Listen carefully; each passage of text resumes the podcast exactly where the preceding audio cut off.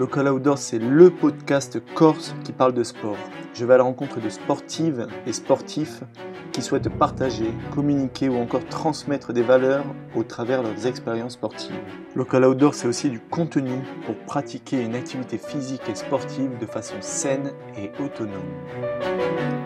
Aujourd'hui, nous nous sommes donné la chance d'être reçus dans les studios de Frequenza Nostra pour pouvoir partager un moment de sport, de professionnalisation, de trail, de cyclisme, en compagnie de quatre personnes, dont Guillaume Perret, ancien détenteur du GR20, Axel Narbonne Zoucaré, les cyclistes professionnels corse, Mathieu Van Herrenthal, masseur kinésithérapeute, et Ange-Marie Morange, trailer amateur.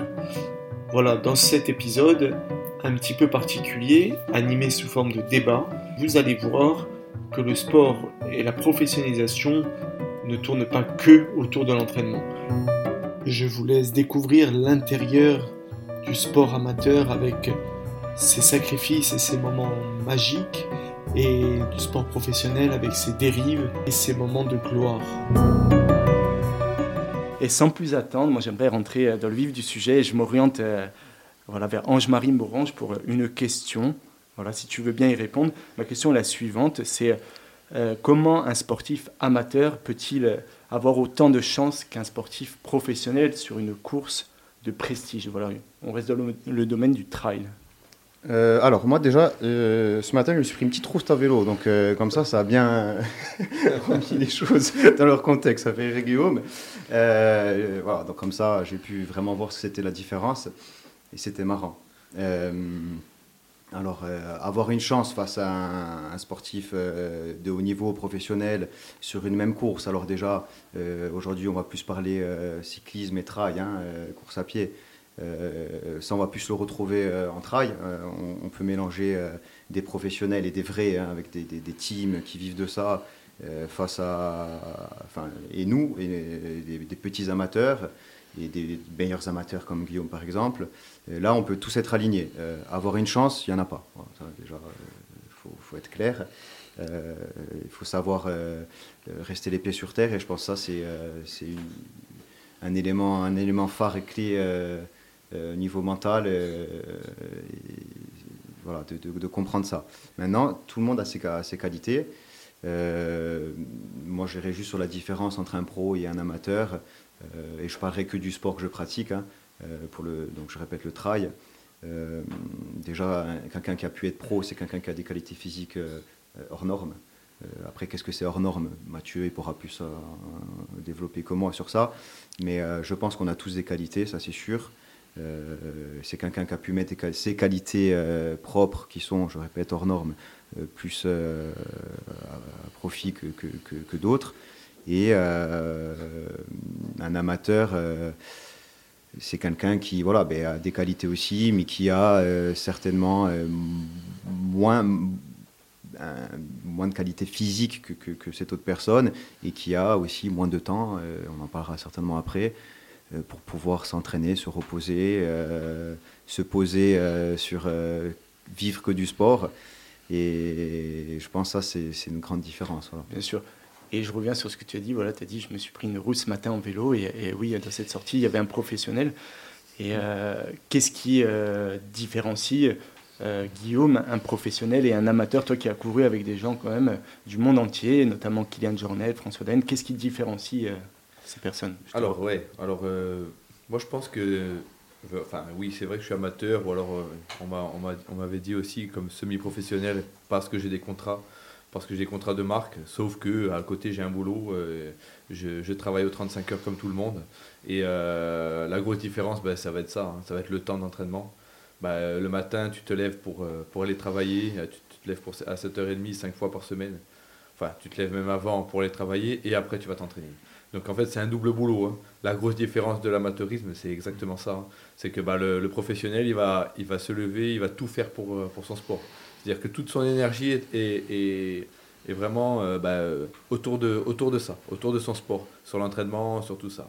euh, j'en ai, ai eu quand même l'expérience euh, quand à l'époque, euh, il y a une dizaine d'années, où j'avais vraiment, vraiment consacré mon temps à la course à pied. J'avais, je m'étais un peu, j'avais un peu mis mon ma, enfin, dirais ma profession de côté pour, pour ce fameux record et pour, pour ces fameux ultras que je faisais. Bah, c'est, ça n'a rien à voir. Axel peut, peut témoigner. Bah, tu te lèves le matin, tu vas faire ta, ta journée de travail et tu vas t'entraîner euh, ça demande une énergie euh, incroyable et euh, malheureusement, bah, nos performances a des limites. Ok, on reviendra sur ça parce que forcément, tu as dû faire des, des choix et des compromis qui ont influencé Exactement.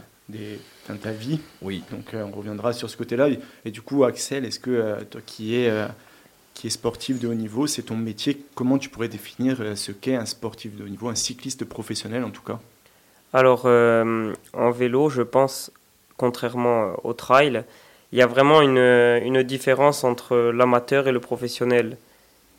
Quand tu, tu, passes professionnel, tu franchis une marche et tu as tout un style de vie qui va avec et tout. Euh, voilà, il y a beaucoup de choses qui changent.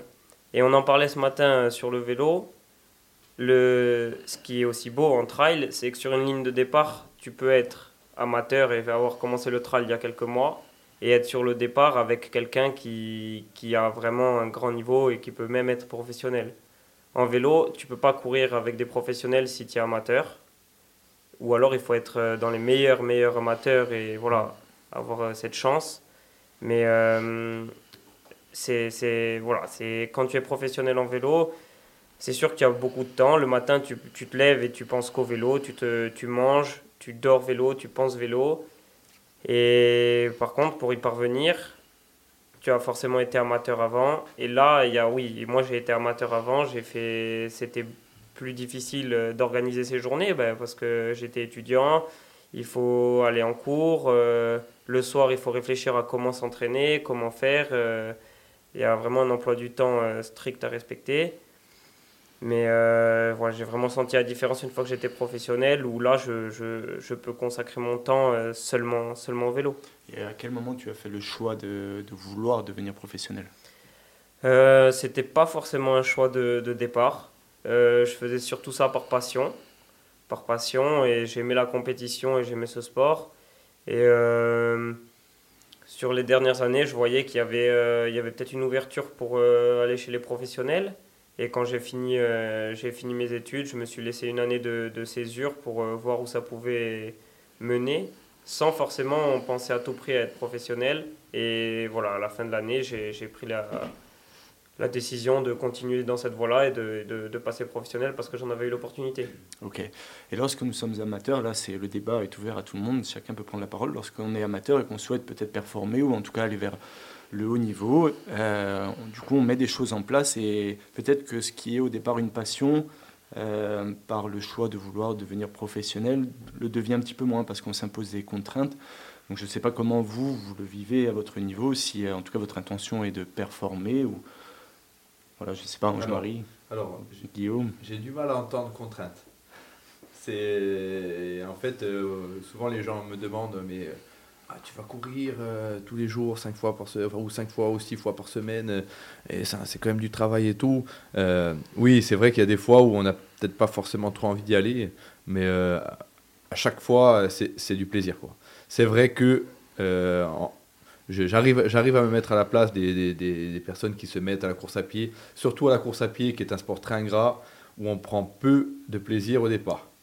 Euh, c'est vrai que c'est du travail, tout ça. Sauf que moi, tout ce que j'ai fait, euh, voilà, c'est toutes, les, toutes ces années hein, de, de, d'entraînement et de, de euh, alors, voilà, de sacrifice, comme, comme, comme on peut dire, c'est, c'est parce que je le veux bien et c'est un rythme de vie que j'ai. C'est-à-dire que c'est un plaisir. C'est-à-dire que si j'y vais pas, c'est là où ça devient une contrainte. Moi, la contrainte maintenant, c'est quand j'y vais pas. C'est ah voilà, aujourd'hui je peux pas aller faire du sport, c'est une contrainte. Mmh. Voilà. Donc euh, il faut le prendre comme ça. Moi je pense que euh, si on arrive à le prendre comme ça, c'est-à-dire que là, si l'entraînement, finalement, le sport, c'est l'entraînement, c'est pas la compétition, en parlant de compétition, ça reste dans, dans ton rythme de vie, là oui. Euh, tu, vois, et, puis bah, finalement, à un moment donné, bah, quand tu veux, pousser, tu veux pousser le truc un peu plus loin, et ben tu, vas mettre, tu vas charger de plus en plus tes entraînements. Euh, tu vas t'écouter surtout. Est-ce que ça bouscule pas, pardon, est-ce que ça bouscule pas, par exemple, ta vie familiale, ta vie sociale Alors, évidemment, évidemment, moi, et souvent, je, souvent je, je, je disais à, mes, à, mes, copines de l'époque, hein, moi, ma première femme, c'est mes chaussures et la montagne. Euh, c'était ça. Euh, enfin, ah euh, les, gens, enfin, les gens me connaissaient comme ça. Hein. Moi, c'est. Voilà. Donc, ah oui, ça bouscule totalement. C'est-à-dire que si tu veux vraiment faire que ça, et en plus, en vélo, il va te le dire, Axel, le nombre d'heures. Et tout à l'heure, on parlait de kilomètres par, par an. je ne sais pas si vous imaginez 27 000, 27 000 kilomètres de, de vélo par an. Donc, euh, il faut les faire déjà en voiture, presque 30 000, 30 000, et il n'y en a pas beaucoup qui le font. Donc, imaginez en vélo le temps qui passe sur la selle. Est-ce que c'est des sacrifices du coup?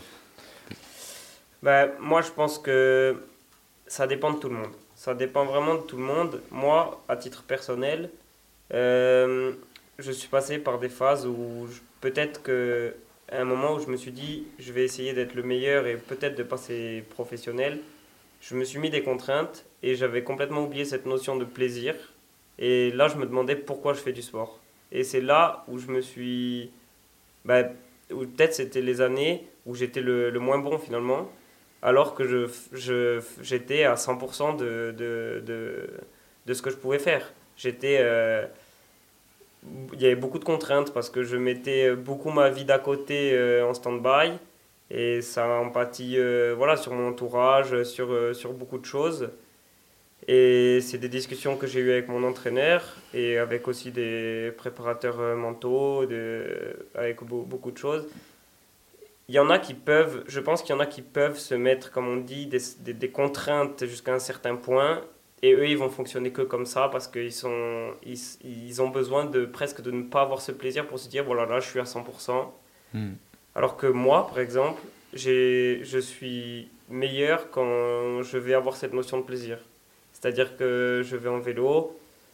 Euh, si euh, au milieu de ma sortie, euh, je m'arrête 30 minutes pour aller boire le café ou discuter avec un ami, eh ben, peut-être que je me suis arrêté 30 minutes, mais au final, je rentre chez moi et je suis très content de la sortie que j'ai faite. Et je pense que cette notion de plaisir, moi, me permet de progresser c'est quelque chose que, que j'ai pu tester. Hein, et ça fait deux ans que je prends vraiment du plaisir, alors que moi, c'est devenu un métier et je fais que ça. Mais cette notion de plaisir me permet de, je pense, de performer sur l'instant présent et de perdurer dans le temps aussi. Parce que si j'avais continué plusieurs années à oublier un peu ce, ce, ce plaisir, là, aujourd'hui, je ne serais pas ici et je serais peut-être en train de de, de, faire autre chose et, quelque chose qui m'animait pas forcément au début. Et voilà, pour moi, le plaisir, c'est il faut le garder à n'importe quel niveau, que ce soit amateur ou professionnel ou même les meilleurs professionnels. Hein. Mm. je pense hein. que c'est pas que pour toi. Désolé de te couper du coup, mais je pense que c'est pas que pour toi. C'est-à-dire que globalement, est-ce qu'on peut avoir une performance sans plaisir quoi? C'est-à-dire que ça, derrière les sorties sans plaisir, là, on se rend vraiment compte sur les différents types de sports que l'orientation vers des sports secondaires ou vers des décharges du sport principal, sont nécessaires pour maintenir justement l'orientation des phases de repos, des siestes. Euh, tous les sports secondaires, toutes les médecines douces vont être intéressantes justement pour cette gestion-là. Toi, tu parlais du côté social avec le maintien des liens familiaux, des liens amicaux, mais c'est obligatoire maintenant pour performer. Quoi. Après, pour euh, rester sur la question de base de Valentin, euh, déjà, on est tous des passionnés de sport. Ici à cette table, même Mathieu qui est kiné, Mathieu a fait du sport pendant longtemps, donc c'est pas un souci, il n'y a que des passionnés. Donc euh, le plaisir, euh, c'est même pas nécessaire en fait de, l'évoquer presque, hein, dans le sens où maintenant c'est sûr que pour les auditeurs qui pourraient écouter et ceux qui pratiquent pas le sport comme pourraient le pratiquer, euh, je parle même pas d'Axel qui est professionnel, mais à minima comme Guillaume ou, moi, c'est sûr que moi je vois certains collègues des fois, ah bon maintenant tu vas aller courir ou aller faire du vélo ou tu vas aller en montagne. Alors oui, comment ça t'impacte ça? Mais alors au début c'était difficile, parce que moi je, sors d'un sport où j'ai commencé le sport très tôt, j'ai fait du foot, c'était déjà un autre contexte sportif, c'est euh, surtout en Corse, on en parlait tout à l'heure hein, quand on mangeait, euh, euh, c'est très bien vu. En Corse faire du foot c'est très bien. de courir, bon, comme l'a dit Guillaume, c'est effectivement une, terre de, de, de, trail par rapport à la géographie qu'on a chez nous, mais c'est moins, c'est moins dans les mœurs, je dirais, ça le devient, ça c'est sûr sauf pour les vrais. Mais euh, c'est sûr que courir au début, moi, chez moi, pourtant il y a un très beau trail. hein, je fais un peu de pub, Chica Soirée, le trail Saint-Pierre. Tu as raison. euh, Magnifique En travail. février. Tu as raison. Inscrivez-vous Euh, nombreux. voilà.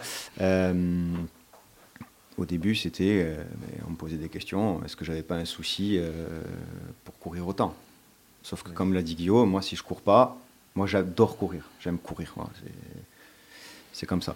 Et euh, si je cours pas, j'ai un problème. Je suis pas bien. C'est là où ça va être une contrainte, effectivement. Je rejoins ce que dit Guillaume. Et c'est sûr que voilà. Maintenant, pour revenir vraiment se recentrer sur ta question, oui, j'arrive à comprendre ce que tu dis. Effectivement, des fois, on a moins de notion de plaisir. Moi, si je sais que euh, on a tous un entraîneur, on est tous coachés. euh, j'ai une séance euh, difficile à passer, surtout l'hiver à la piste. Alors pourquoi? Je fais une digression, mais j'en profite. Pourquoi la piste mais Parce que moi, j'ai un travail où je finis entre 17, 18, voire des fois 19 heures, ça peut dépendre. Mais c'est sûr que j'ai pas envie d'aller à la frontale tous les soirs. Donc euh, la piste est éclairée, donc c'est bien. Et puis on doit travailler la vitesse et compagnie. Et euh, certaines séances, j'ai pas envie de les passer. Je sais que ça va être dur. Et ben, là, oui, c'est une contrainte. Mais c'est une contrainte parce qu'on est compétiteur et on veut progresser. C'est autre chose. Et après, il y a des contraintes effectivement amicales et familiales. Je pense, euh, je pense euh, aux parents et mes- amis euh, de, mon filleul. C'est vrai que des fois, presque, j'exagère, mais je vais passer moins de temps avec lui parce qu'il va falloir que j'aille m'entraîner. Après, souvent, on a la discussion des sportifs qui, avaient un très bon niveau avant, quand ils n'avaient pas forcément de vie familiale, qui n'avaient pas d'enfants. Et, leur boulot ben, leur, prend du temps. Alors, souvent, hein, le dialogue, c'est eh oui, eh, depuis que j'ai le petit ou depuis que je travaille là, c'est c'est difficile et tout. Ça, je suis d'accord. Et c'est normal. Sauf que, quand on veut quelque chose, moi, je suis un peu à l'ancienne. Quand on veut quelque chose, il y a des gens qui ont des places, des très hauts placés, qui arrivent à se libérer du temps. C'est-à-dire que si on, en- on veut, on le prend le temps. Si la vie familiale est pour, euh, pour, eux, pour eux, cette personne-là plus importante que leur passion, évidemment, on va prendre plus de temps, on va prendre euh, plus de temps pour la famille et moins pour le sport. Et du coup, on va avoir ce discours. Et qui est, et moi, qui est cohérent. C'est pas du tout une critique. Sauf que si vraiment on veut faire quelque chose, si on a un objectif, je vais citer un exemple, on veut faire un marathon, on veut faire le marathon de Paris. Euh, on est, euh, je vais donner un autre exemple, on est chef d'entreprise d'une grosse entreprise en Corse qui nous prend énormément de temps. Et euh, le- l'entraîneur, euh, on prend un entraîneur, c'est un plan d'entraînement de 12 semaines. Et il faut faire ça. Eh bien, même si tu es chef d'entreprise, tu, vas te dégager ton temps, parce que si tu es déterminé, si vraiment tu vas le faire, tu vas te dégager du temps. Et après, Voilà. la négociation avec la famille, bah, c'est toujours pareil. C'est que si Exactement. justement les amis, la famille sont au courant de la passion, sont au courant en fait, et, et vous aiment vraiment, Oui. globalement, Oui. c'est une négociation, Voilà. une communication qui doit être mise en place. Mais une fois que c'est mis en place, c'est mis en place. On voit la Exactement. différence entre les gens qui sont en conflit permanent, parce que dès le début, ça n'a pas été mis en place. Il y a une sorte de surprise, entre guillemets, par la famille. Oui, mais au départ, c'était trois heures par semaine, et là, on passe à des volumes hebdomadaires qui sont. euh, oui, mais voilà, c'est tout Alors- dans, la communication. Est-ce C'est que c'est ça- pas, une fausse idée du coup culturelle, peut-être au niveau de se dire que l'amateur n'a pas l'au- enfin, l'autorisation Oui. de s'entraîner autant Voilà. parce qu'il est seulement T'es pas payé, alors- donc t'as pas, t'as pas à avoir ça. du temps, quoi. C'est exactement et c'est très compliqué, ça, de négocier. hein. Excuse-moi Guillaume, juste Vas-y, euh, vas-y. pour rebondir sur ça, c'est exactement ça. C'est et je fais toujours le parallèle avec le foot parce que je sais très bien ce que c'est le foot. Euh, tu vas t'entraîner. Alors nous, on peut avoir des volumes horaires d'entraînement et, et surtout, encore une fois, Axel, hein, toi, c'est sûr, c'est c'est de fait euh, plus que nous. Mais on pourrait rester dans l'amateurisme. Guillaume, encore bien plus que moi, on a des volumes horaires plus que des footballeurs presque Ah, d'entraînement. hein, attention. hein. Mais nous, on ramène pas d'argent. Et ça, c'est problématique en fait. Par exemple, pour notre femme, pour notre famille. À expliquer. D'un Voilà, point de vue social, c'est- alors, c'est c'est compliqué. Voilà, on, compliqué. on- on peut avoir la chance, moi, moi en tout cas, c'est- ça, ça l'est maintenant, j'ai la chance euh, d'avoir cette compréhension au sein de ma famille. Moi, ma soeur court, ma mère court, euh, moi, ma copine, bon, ben, elle a compris, euh, c'est comme ça. Mais euh, c'est c'est dur quand même. C'est dur de se dire euh, pourquoi tu te fais aussi mal. Alors, déjà, on est passionné, mais alors que tu ramènes rien en fait. Ça te coûte plus d'argent qu'autre chose. Alors que le, le footballeur, même amateur, amateur euh, au niveau euh, bon, bon amateur, CFA, presque pro, hein, mais il va ramener un salaire. Nous, on ramène rien. Oui.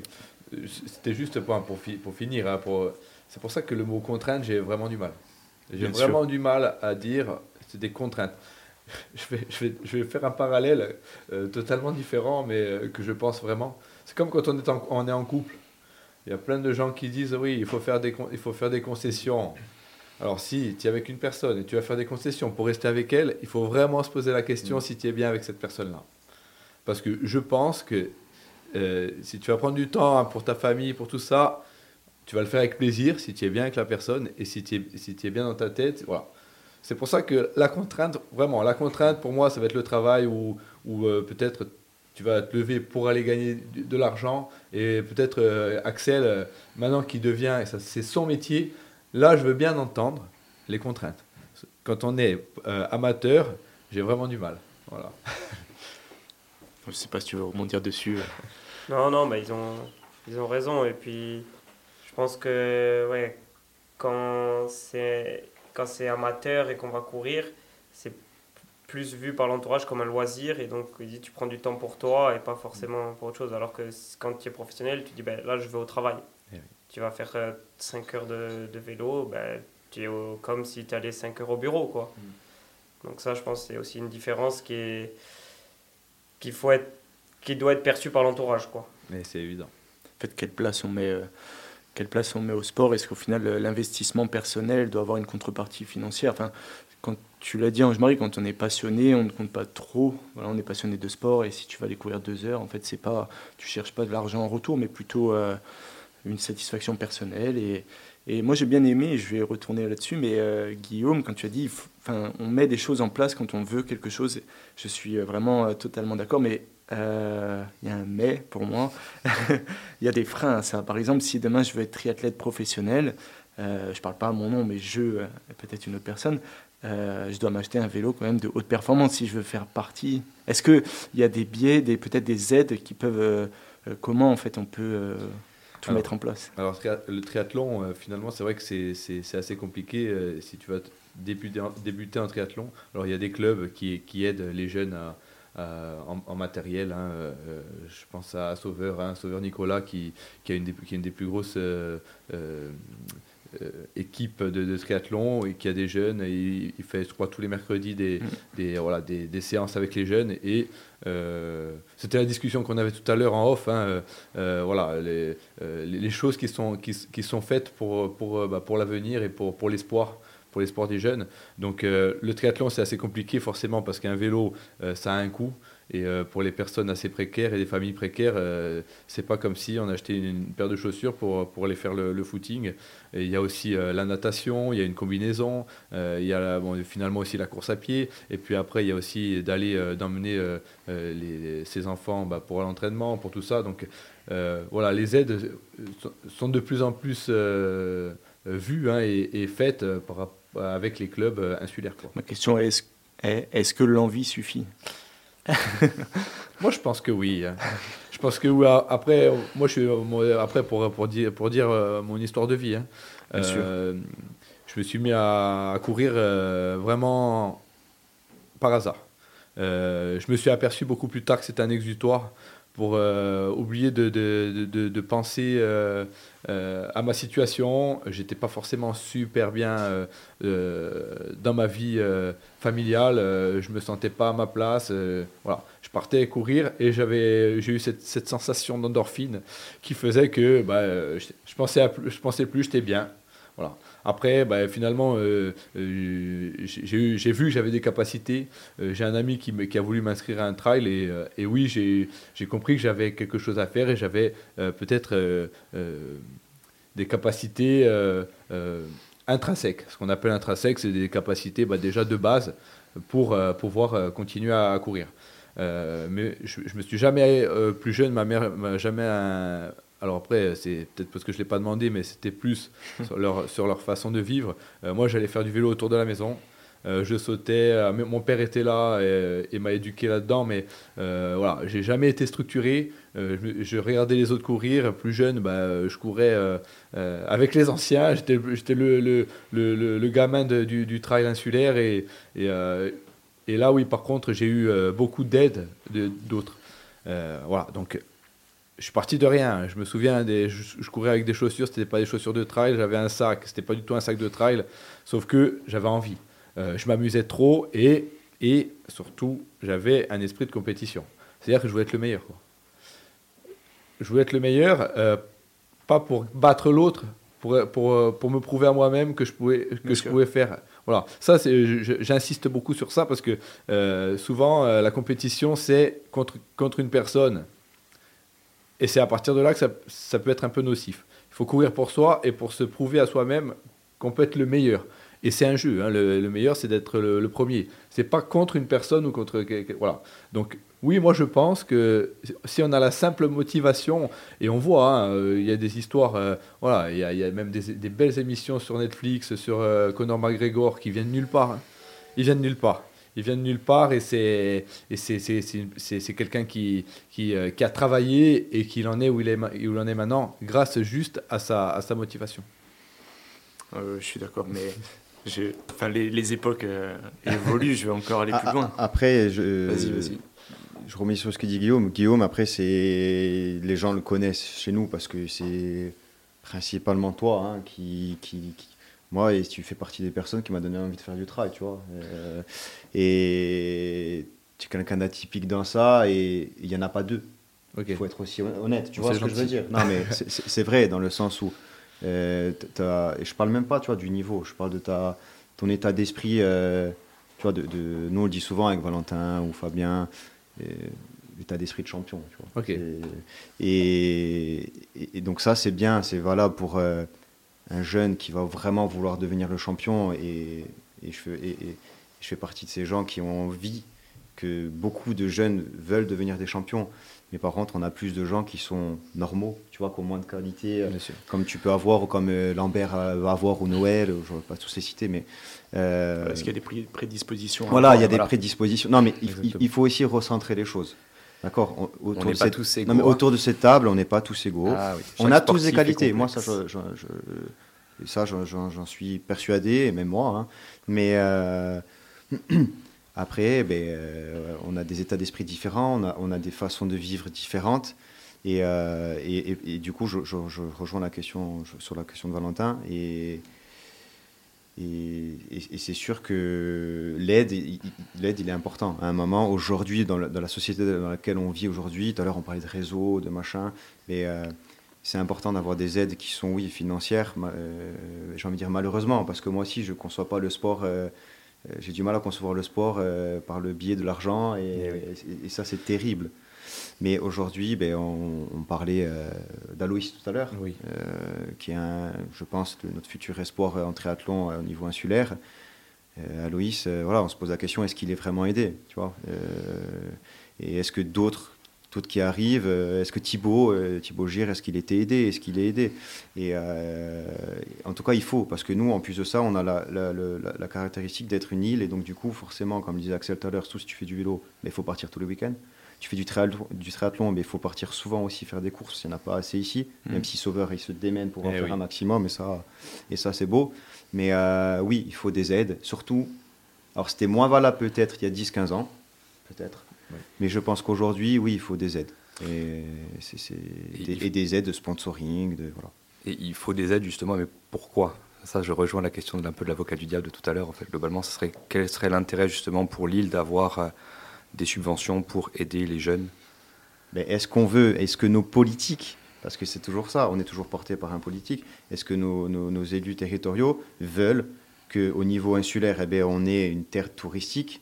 Est-ce qu'on veut qu'on soit une terre touristique sportive? Est-ce qu'on veut qu'on soit une terre sportive plus que ce qu'elle existe déjà? On a deux clubs, de, deux clubs de professionnels en foot de Ligue 2 qui étaient en Ligue 1, c'est très bien. Euh, est-ce qu'on veut au niveau du cyclisme, qui n'est pas du tout développé, des jeunes pros plus qu'au nombre d'Axel, c'est-à-dire un? Est-ce qu'on veut plus de Guillaume et de Lambert Santé euh, dans le trail, voire meilleur? Voilà, c'est ça la question. Il y a une grande dynamique en tout cas de, la collectivité, hein, en ayant connu moi les l'époque euh, de, la CTC et maintenant de la CDC, euh, il y a une évolution incroyable. Euh, je, parle d'aide de, tous les sports. Hein. Il y a beaucoup d'ambassadeurs maintenant de, tout sport, que ce soit en, cyclisme, en, VTT, les tchétchés. il y a beaucoup de personnes qui sont aidées. Et ça, avant, ça n'existait pas. Moi, je suis quelqu'un d'optimiste et je, sais que de toute façon, maintenant, le sport, c'est devenu essentiel euh, des, des, euh, dans, dans, la vie. Hmm. Les gens maintenant ont compris qu'il fallait faire du sport Bien sûr. pour être en bonne santé. Et euh, Axel, à, quel moment, du coup, pour venir rester toujours dans le même débat, mais à quel moment on, peut se dire, voilà, on passe de l'amateur au professionnalisme? Est-ce que c'est peut-être les rencontres, la mise en confiance de toi, de ton profil? Quelle, est cette partie-là, ce moment? Bon, déjà, premièrement, quand tu passes professionnel, tu signes un contrat. Donc voilà, tu es salarié d'une d'une entreprise. Et tu, pour y parvenir, euh, bah, il, faut, il faut faire des compétitions. Je pense qu'il faut être le profil recherché parce qu'il faut savoir qu'en vélo, il y a plusieurs profils. Hein. Il y a le, le, coureur qui va être sprinter, le coureur, coureur qui va être euh, grimpeur, euh, celui qui va être plus coéquipier. Et il faut, être, faut rentrer dans des cases, être ce type de coureur dont l'équipe a besoin à un moment T. C'est-à-dire que si tu es un bon grimpeur euh, à ce moment donné, mais que l'équipe n'a pas besoin de grimpeur à ce moment-là, euh, tu as pas. Tu, Donc ça veut aussi dire. être, il, faut, il y a une part de, de timing aussi. Ouais. Si par exemple. Euh, tu, tu, es fort cette année mais qu'il n'y a plus de place dans les équipes, ben, tu vas peut-être jamais passer pro. Et c'est pour ça aussi qu'il y a une part de, je sais pas si on peut appeler ça de la chance, mais ouais, il faut être là dans le bon timing, au bon moment. Et... Tu peux avoir des prédispositions et peut-être ne pas euh, percer, entre guillemets. Ouais, parce qu'elles ne sont pas recherchées à ce moment donné. Et puis, il faut savoir qu'il n'y a pas beaucoup d'équipes professionnelles en France. Euh, il y a 7 équipes professionnelles en France dans le vélo. Donc, euh, c'est. Voilà, ça. Nous, dans mon équipe, on est, on est 10 coureurs. Hmm. Donc, sur 10 coureurs c'est voilà c'est il y a des équipes qui tournent pas beaucoup 10 ils vont changer deux coureurs l'année suivante ça veut dire qu'il y aura deux places. Et voilà c'est il faut être là au bon moment avoir les qualités recherchées à ce moment et oui il y a un truc qui me marque un petit peu je sais pas vous mais en tout cas il y a des chiffres qui euh, sur lesquels je suis resté. Euh, par exemple le vainqueur attention je vais prendre des gros euh, des gros événements mais le vainqueur du Tour de France Juste euh, son chèque euh, final, il s'élève à 500 000 euros. Et le vainqueur, le premier de l'UTMB cette année, donc depuis deux ou trois ans, il s'élève à 10 000 euros. Le vainqueur, voilà. Donc juste la différence, et en termes de temps et d'investissement, je pense que un match Blanchard doit borner presque autant qu'un Pogacar en termes d'énergie. Donc euh, est-ce qu'en fait il y a un intérêt, vraiment, peut-être que la professionnalisation du, du trail aurait peut-être un intérêt à légitimer aussi euh, toutes ces heures d'entraînement. Est-ce que ça ne va pas dénaturer aussi euh, l'activité? Ça l'est déjà. Alors bon, l'exemple, il est, il est bien, bon, parce que bon, l'UTMB, pour les, les, les, les, gens qui ne connaissent pas, donc c'est la, la, grande course à Chamonix qui, euh, qui, est, qui, est, organisée fin août, qui fait le tour du, du massif du Mont Blanc. C'est un 160 km avec 10 000 mètres de dénivelé. Et oui, voilà, c'est Mathieu Blanchard. non, cette année, ça a été c'était un Américain, Jim Wamsley, qui a gagné. Et c'est vrai que quand on regarde la recette, euh, enfin en tout cas le résultat et le, euh, c'est vrai que maintenant il y a un peu d'argent. Il n'y a pas si longtemps, on avait des bons d'achat chez North Face et, euh, et c'était que pour les affaires North Face. Alors je ne sais pas si je dois, je dois, dire la marque, mais bon, en tout cas, je me souviens, c'était François Daen à l'époque qui avait gagné et qui a voulu prendre, et qui a voulu prendre un, un cadeau pour sa copine et il voulait prendre autre chose. Enfin, il y avait d'autres marques dans la, boutique. Il n'a même pas pu, c'était que pour euh, cette marque-là. Donc ça l'avait fait bien rigoler parce que bon, il avait gagné la plus grande course du monde et, son bon d'achat, voilà. Euh, c'est vrai que c'est dur la comparaison. Et alors, si on va plus loin, on va regarder les salaires des, des footballeurs et, euh, et, tout ça. Et là, maintenant, voilà. Après, bah, c'est populaire. Le vélo, c'est populaire. Le Tour de France, c'est l'émission, euh, en tout cas sur France 2, qui, qui, est, qui est regardée le plus au monde. Hein. Bien sûr. Enfin, que en, France déjà. Euh, voilà, le vélo, bah, ça existe depuis très très longtemps. Et puis, et, et, du coup, bah, forcément, il y a plus d'argent, il y a plus de, de personnes et plus c'est populaire, plus il y a d'argent. Et euh, l'UTMB, bah, on voit, hein, on voit, on voit le, on voit l'évolution. Alors c'est vrai que c'est pas énorme, sauf que maintenant on arrive à avoir des coureurs pro avec des, des contrats, euh, des contrats de marque, avec des, avec des, des, euh, des salaires à, six chiffres. Voilà, on y est. Hein. Ça y est, on y est au trail. Il n'y en a pas beaucoup quand même. Il n'y en a pas beaucoup, on est, on est d'accord, sauf que le, le, le, le sport est, est, quand même, est quand même jeune. Voilà, ça fait, euh, moi, ça fait 23 ans que je fais des, compétitions. Euh, je me souviens des premières années de l'UTMB. Donc, euh, je me sens pas encore trop trop vieux, mais euh, j'ai voilà euh, par rapport au vélo où ça fait des générations et des générations qui qui a des courses et du coup forcément plus de personnes. Ok. Moi, il y a un truc qui me chagrine aussi, c'est que l'inscription par exemple à l'UTMB c'est quand même 350 euros dans ces eaux-là et que la prime de, du premier elle s'élève à 10 000, le deuxième un peu moins, le troisième un peu moins. Je crois que ça va jusqu'au top 10. Et euh, est-ce qu'en en fait il n'y a pas quelqu'un qui profite de la situation derrière tout ça? Donc, euh, Après, ce qu'il faut dire aussi, c'est qu'il faut parler des droits TV, parce qu'un sport populaire, forcément, il est télévisé. C'est quand il y a télévision qu'il y a de l'argent. L'UTMB, je comprends ton truc, il faut pas non plus tirer dessus, parce que c'est quand même une entreprise. C'est des gens, bon, oui, qui vivent que de ça, ils font que ça, mais c'est quand même une organisation monstrueuse. Tu mais il y a des bénévoles. Quoi, trois pays, l'Italie, la Suisse, la France. Euh, déjà, la, gestion de ça, quand je vois déjà nous, notre petit trail, euh, la gestion, imagine la gestion à travers trois pays. Euh, mais sans critiquer ta, ta, ta, ta, question, enfin, ou ton raisonnement, c'est aujourd'hui, on le voit, hein, moi je, le vois depuis que je cours, ça fait pas non plus trop longtemps non plus, mais il y a la télévision qui est en train d'arriver. On voit quand on voit à Chamonix et tout, c'est impressionnant. tu as la télé et c'est à la fois peut-être mauvais, peut-être à terme, je ne suis pas certain. Mais pour le moment, je trouve que c'est une bonne chose parce que on parle, des, on parle aussi de peut-être qu'un jour ça, deviendra ça viendra au JO. Alors il faut trouver, parce qu'il faut que ce soit spectaculaire, il faut des boucles. Alors ce sera peut-être comme le, VTT, tu sais, c'est des boucles. Donc euh, je pense que ça sera certainement de cette manière. Mais du moment où tu commences à parler de, de, de, JO, la télévision qui arrive, qui te filme, on parle de caméra runner. Aujourd'hui, il y a des coureurs spécialisés pour suivre les grands coureurs, pour les filmer. J'en connais un, et le type, il vit de ça. Et enfin, ça, crée d'autres choses aussi. Donc euh, ça va arriver. Là, je pense que l'argent va arriver.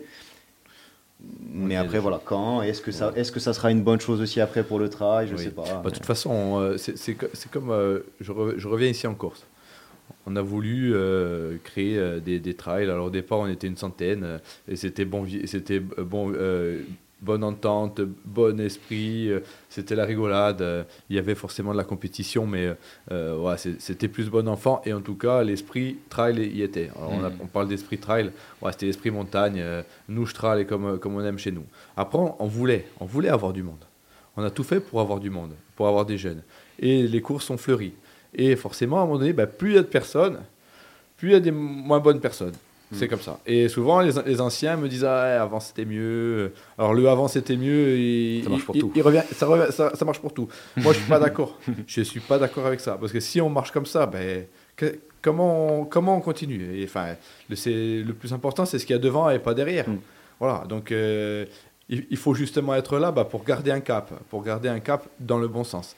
On a voulu du monde on, continue dans le bon sens. Et moi, c'est vraiment une de mes grandes motivations. Pourquoi je continue à faire ça pourquoi je continue à me mettre au milieu des jeunes dans les city trials ah, Pourquoi Voilà, mais c'est la vérité. Hein. C'est pour euh, donner le, bon. Alors, bon exemple. Je ne sais pas si c'est le bon, mais en tout cas le mien, celui qui m'a été inculqué par les anciens et que j'inculquerai au prochain.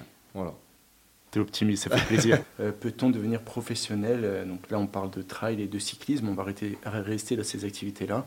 Est-ce que vous avez une notion, peut-être Mathieu, en tant que kiné Tu aurais. Euh, Alors, techniquement, en, tant qu'amateur, globalement, on peut faire du sport à vie. Hein. donc, c'est le but, justement. Là, nous, ça sera beaucoup plus orienté sur le, sur le sport santé. Par contre, pour le professionnel, après, ça va dépendre de l'évolution, en fait, justement, des compétiteurs. C'est-à-dire que si on est. On en parlait tout à l'heure, les les sports avec euh, des gros volumes, justement, ben, comme euh, trail, marathon, à l'époque, c'était euh, c'était beaucoup plus en fait justement des sports secondaires où les gens n'arrivaient pas à percer, ou justement on voulait changer de voie. Là maintenant, c'est des sports qui sont commencés très jeunes et où la préparation physique elle est commencée aussi très jeune et orientée directement vers ce sport principal là. Donc c'est de plus en plus compliqué, on va dire, pour les personnes au-delà de 40 ans globalement d'essayer de d'atteindre en tout cas le podium. Après c'est pareil, je ne suis pas. Non non mais c'est c'est euh, bah, évident surtout euh, pour l'avenir avec, le niveau qu'il y a. Sauf que euh, avant bah, c'était les, les, vétérans qui gagnaient les, les ultra trails. C'était il n'y a pas si longtemps. Il y a pas si longtemps les, les, les, grands noms des Dawa Sherpa et, et j'en passe, mais c'était des gens qui avaient entre 40, 50, 55 ans. Euh, euh, je, je, vais, je, vais parler de, bah, de, de, mon père spirituel, hein, euh, Piero Santucci. Hein. Pedro Santucci, il a eu le record, il avait 52 ans. Le record du GR20, il avait 52 ans, il avait mis 36h53. Et tu avais Marco Olmo, il n'y a pas si longtemps que ça, hein, toi tu courais déjà, hein, qui a gagné deux fois d'affilée l'UTMB à 59 et 58 ou 59 et 60 ans. C'est des sports d'ultra fondeur, hein. c'est-à-dire que finalement, comme tu disais, euh, c'est des, des, années des années de sport, peut-être d'un autre sport, et après il s'est peut-être euh, dirigé vers, vers l'ultra trail. Et euh, les, sports d'endurance très très très très longue distance, il faut avoir une certaine euh, ah bah, il y a une base physiologique justement en fait sur la, transition du sport, ça je suis totalement d'accord. Donc pour répondre à la question de Valentin, moi je pense que euh, quelqu'un qui a fait du sport toute sa vie en amateurisme et qui, euh, et qui veut pousser plus dans le trail et notamment l'ultra trail, je pense que l'âge, bah, tu peux aller jusqu'à la cinquantaine pour devenir professionnel. J'en suis convaincu et beaucoup de personnes l'ont l'ont montré euh, sur, sur, leur, euh, euh, sur, leur, sur leurs exploits et leurs performances. Après, en vélo, Axel va nous le dire, un type de 50 ans qui va être professionnel. Ouais, en vélo, c'est bah, surtout que là, avec toutes toute, les nouvelles techniques, on voit de plus en plus de jeunes à 19 ans qui sont, qui sont des génies, hein, qui, qui, sont très très forts. Et je pense que ça met, on le ressent dans le peloton, hein, ça a mis un coup de vieux à tous ceux qui avaient plus de, de 32, 33 ans et qui se disaient mais c'est pas possible qu'il arrive à 19 ans et qu'il nous, qui nous mettent euh, tous à l'amende. Mais ouais, maintenant, avec les centres de formation et tout ça, on est encadré dès le plus jeune âge, alors qu'avant, peut-être que ça commençait à partir de 20 ans à être très encadré. Euh, je sais qu'il y a des coureurs qui vont très loin. Il y a Valverde l'année dernière qui a arrêté et qui avait 41 euh, ans. Donc, et qui gagne encore des courses hein, à 41 ans. Je pense que ça dépend aussi, voilà, c'est physiologique et ça dépend de l'hygiène de vie aussi. Si tu as eu une hygiène euh, et que tu as respecté ton corps toute, euh, toute ta carrière, euh, il peut il peut t'emmener loin. Si tu as été plus sévère et plus, plus, plus moins délicat, on va dire, eh ben, ça peut casser un peu plus tôt. Voilà. Ça dépend de chaque en, trail, on a eu, pour ceux qui connaissent, hein, Mathieu Blanchard, il est devenu pro, je pense, ça fait quoi, deux ans concrètement? Oui. il, a, il a 36 ans. Oui, oui. Alors, voyez, voilà, Mathieu, en, pour, pour, le connaître, pour avoir fait des courses avec lui euh, euh, en Polynésie. Donc euh, je, fais, je passe un petit bonjour aux Polynésiens parce que c'est un peu mon, mon île de cœur. Mais voilà, je l'ai connu là-bas et c'est quelqu'un, à l'époque là-bas, il, se faisait, il se faisait blessure sur blessure parce qu'il était tellement déterminé à être professionnel. C'était quelqu'un qui travaille énormément, qui avait mon niveau, voire même un peu, un, un, peu, un peu moins, moins fort sur certaines distances. Et là, maintenant, il, se tire la boue avec Kylian Jornet sur, euh, sur les courses. Donc, euh, bon, euh, il a eu une évolution très, très rapide. Ça, c'est vrai que pour parler de Mathieu Blanchard, c'est. Mais c'est un, un, bon exemple parce que lui, il est, il est quand même ingénieur de formation. Quand même pas, il a quand même fait des longues études. Je pense que c'est quand même quelqu'un qui a un bon cerveau bien constitué et à un moment, moi, enfin, quand on écoute ses podcasts, parce qu'il fait beaucoup, il est très réseau, mais dans le bon sens. Oui, voilà, Il, les exploite bien. Et euh, il a fait beaucoup d'émissions et j'en ai écouté quelques-unes. Il expliquait qu'en gros, il s'est presque au début mis sa famille à dos parce qu'il a tout arrêté. Je crois qu'il était parti au Canada euh, pour être ingénieur. Il faut faire son, son, métier. Et il a dit à maman stop. Euh, j'ai envie de tenter le coup, de, vivre que de ça, en tout cas de sa passion, pour voir si je peux pousser. Et il a réussi à, faire ce qu'il est en train de faire en ce moment. Après, il y, a une maturité aussi hein, du sportif sur là, globalement, où sur les les sportifs justement qui dépassent 35-40 ans, il y a aussi une maturité sur la gestion en fait des entraînements, la gestion des efforts et l'expérience en fait des compétitions qui fait que oui, on peut continuer à performer. Après, c'est vrai qu'il y a des exceptions justement qui, qui confirment la règle, mais oui, c'est possible de performer. Après, sur du euh, là avec, avec ce qui arrive, c'est vrai que moi, je suis encore un peu euh, dans le C'est ça, c'est que ça va devenir de plus en plus compliqué pour les personnes qui ont plus de 40 ans. C'est que là, là, globalement, il faut vraiment qu'elles se basent sur l'expérience et sur la maturité justement de l'écoute et de la préparation physique pour continuer à performer au même niveau que les jeunes maintenant qui auront des, un conditionnement à l'effort qui sera exceptionnel. Quoi. Après, on parle de pour devenir professionnel, parce qu'on peut très bien euh, continuer à avoir un très bon niveau après 40, 50 ans, et, et voir plus justement avec, euh, comme disait Axel, hein, respecter son corps. Et c'est c'est peu de le dire hein, finalement. moi qui ai fait des années d'ultra trail et de, et de, de courses alors moi j'aime bien dire pas raisonnable, parce que c'est vraiment pas raisonnable pour le corps. Euh, tout à l'heure, sur le vélo, euh, avec Valentin, on parlait de qu'est-ce qui, qu'est-ce qui est vraiment plus dur comme sport, bah, de faire des ultras, parce qu'on on sait que les professionnels vont, vont à 3 voire 4 ultras par an. alors, alors, quand on pense à la, à la, à la préparation, au temps de course, enfin, c'est, c'est, c'est pas raisonnable à l'époque, il conseillait justement de faire un à deux ultras par an.